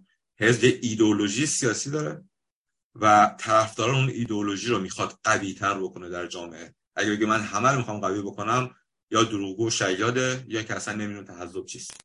برای ما مدارس سیاسی برای طرفداران خودمون و کسانی که دنبال این باور و این جریان سیاسی هستن خواهیم داشت که اون روز آماده بشیم. پس جواب این سوال بسیار ساده است. هیچ اتفاقی برای ما نمیفته چه خارج دولت موقت باشیم چه داخلش باشیم. چون در اصل اون شرح وظایف صحبت جناب دانشور کاملا درست هستش. شرح وظایف حداقلی است حتی من اضافه بکنم به صحبتایی که جناب دانشور کرد که اداره ها نباید تحلیل کردش نباید تحلیل کرد. قوانین رو هم نباید تحلیل قوانین قضایی. اگر ما قوانین قضایی تغییر بدیم فردا مملکت دچار هرج و مرج قاضی نداریم که قوانین جدید بدونه. اگر فرض کنیم قانون وجود داره. یه طلاق و ازدواج ساده به مشکل می‌کنه. یک دعوای ساده به مشکل می‌کنه. حتی قوانین رو نباید تغییر داد و به مرور زمان باید جایگزین کرد. فقط کمیته حقوق بشر سریع تشکیل داد که قوانین ضد حقوق بشری اجرا نشه. و کار حزبی نیست و هیچ اتفاق برای ما و مسیر حرکتمون نمیده با تشکر و خسته نباشید جناب حامد شیبانی راد. و دوستانی که فعالان شرکت کردند و با پوزش از دوستانی که در بیرون منتظر بودن و وقت محدود بود. دیگه بیشتر سه ساعت نمی‌تونیم ادامه بدیم. به حال با امید پیروزی و شب و روز همه بخیر. ممنون از دعوتتون. وقت دوستان. ممنون دوستان. روز شبتون خوش. خدا خوش خدا حافظ.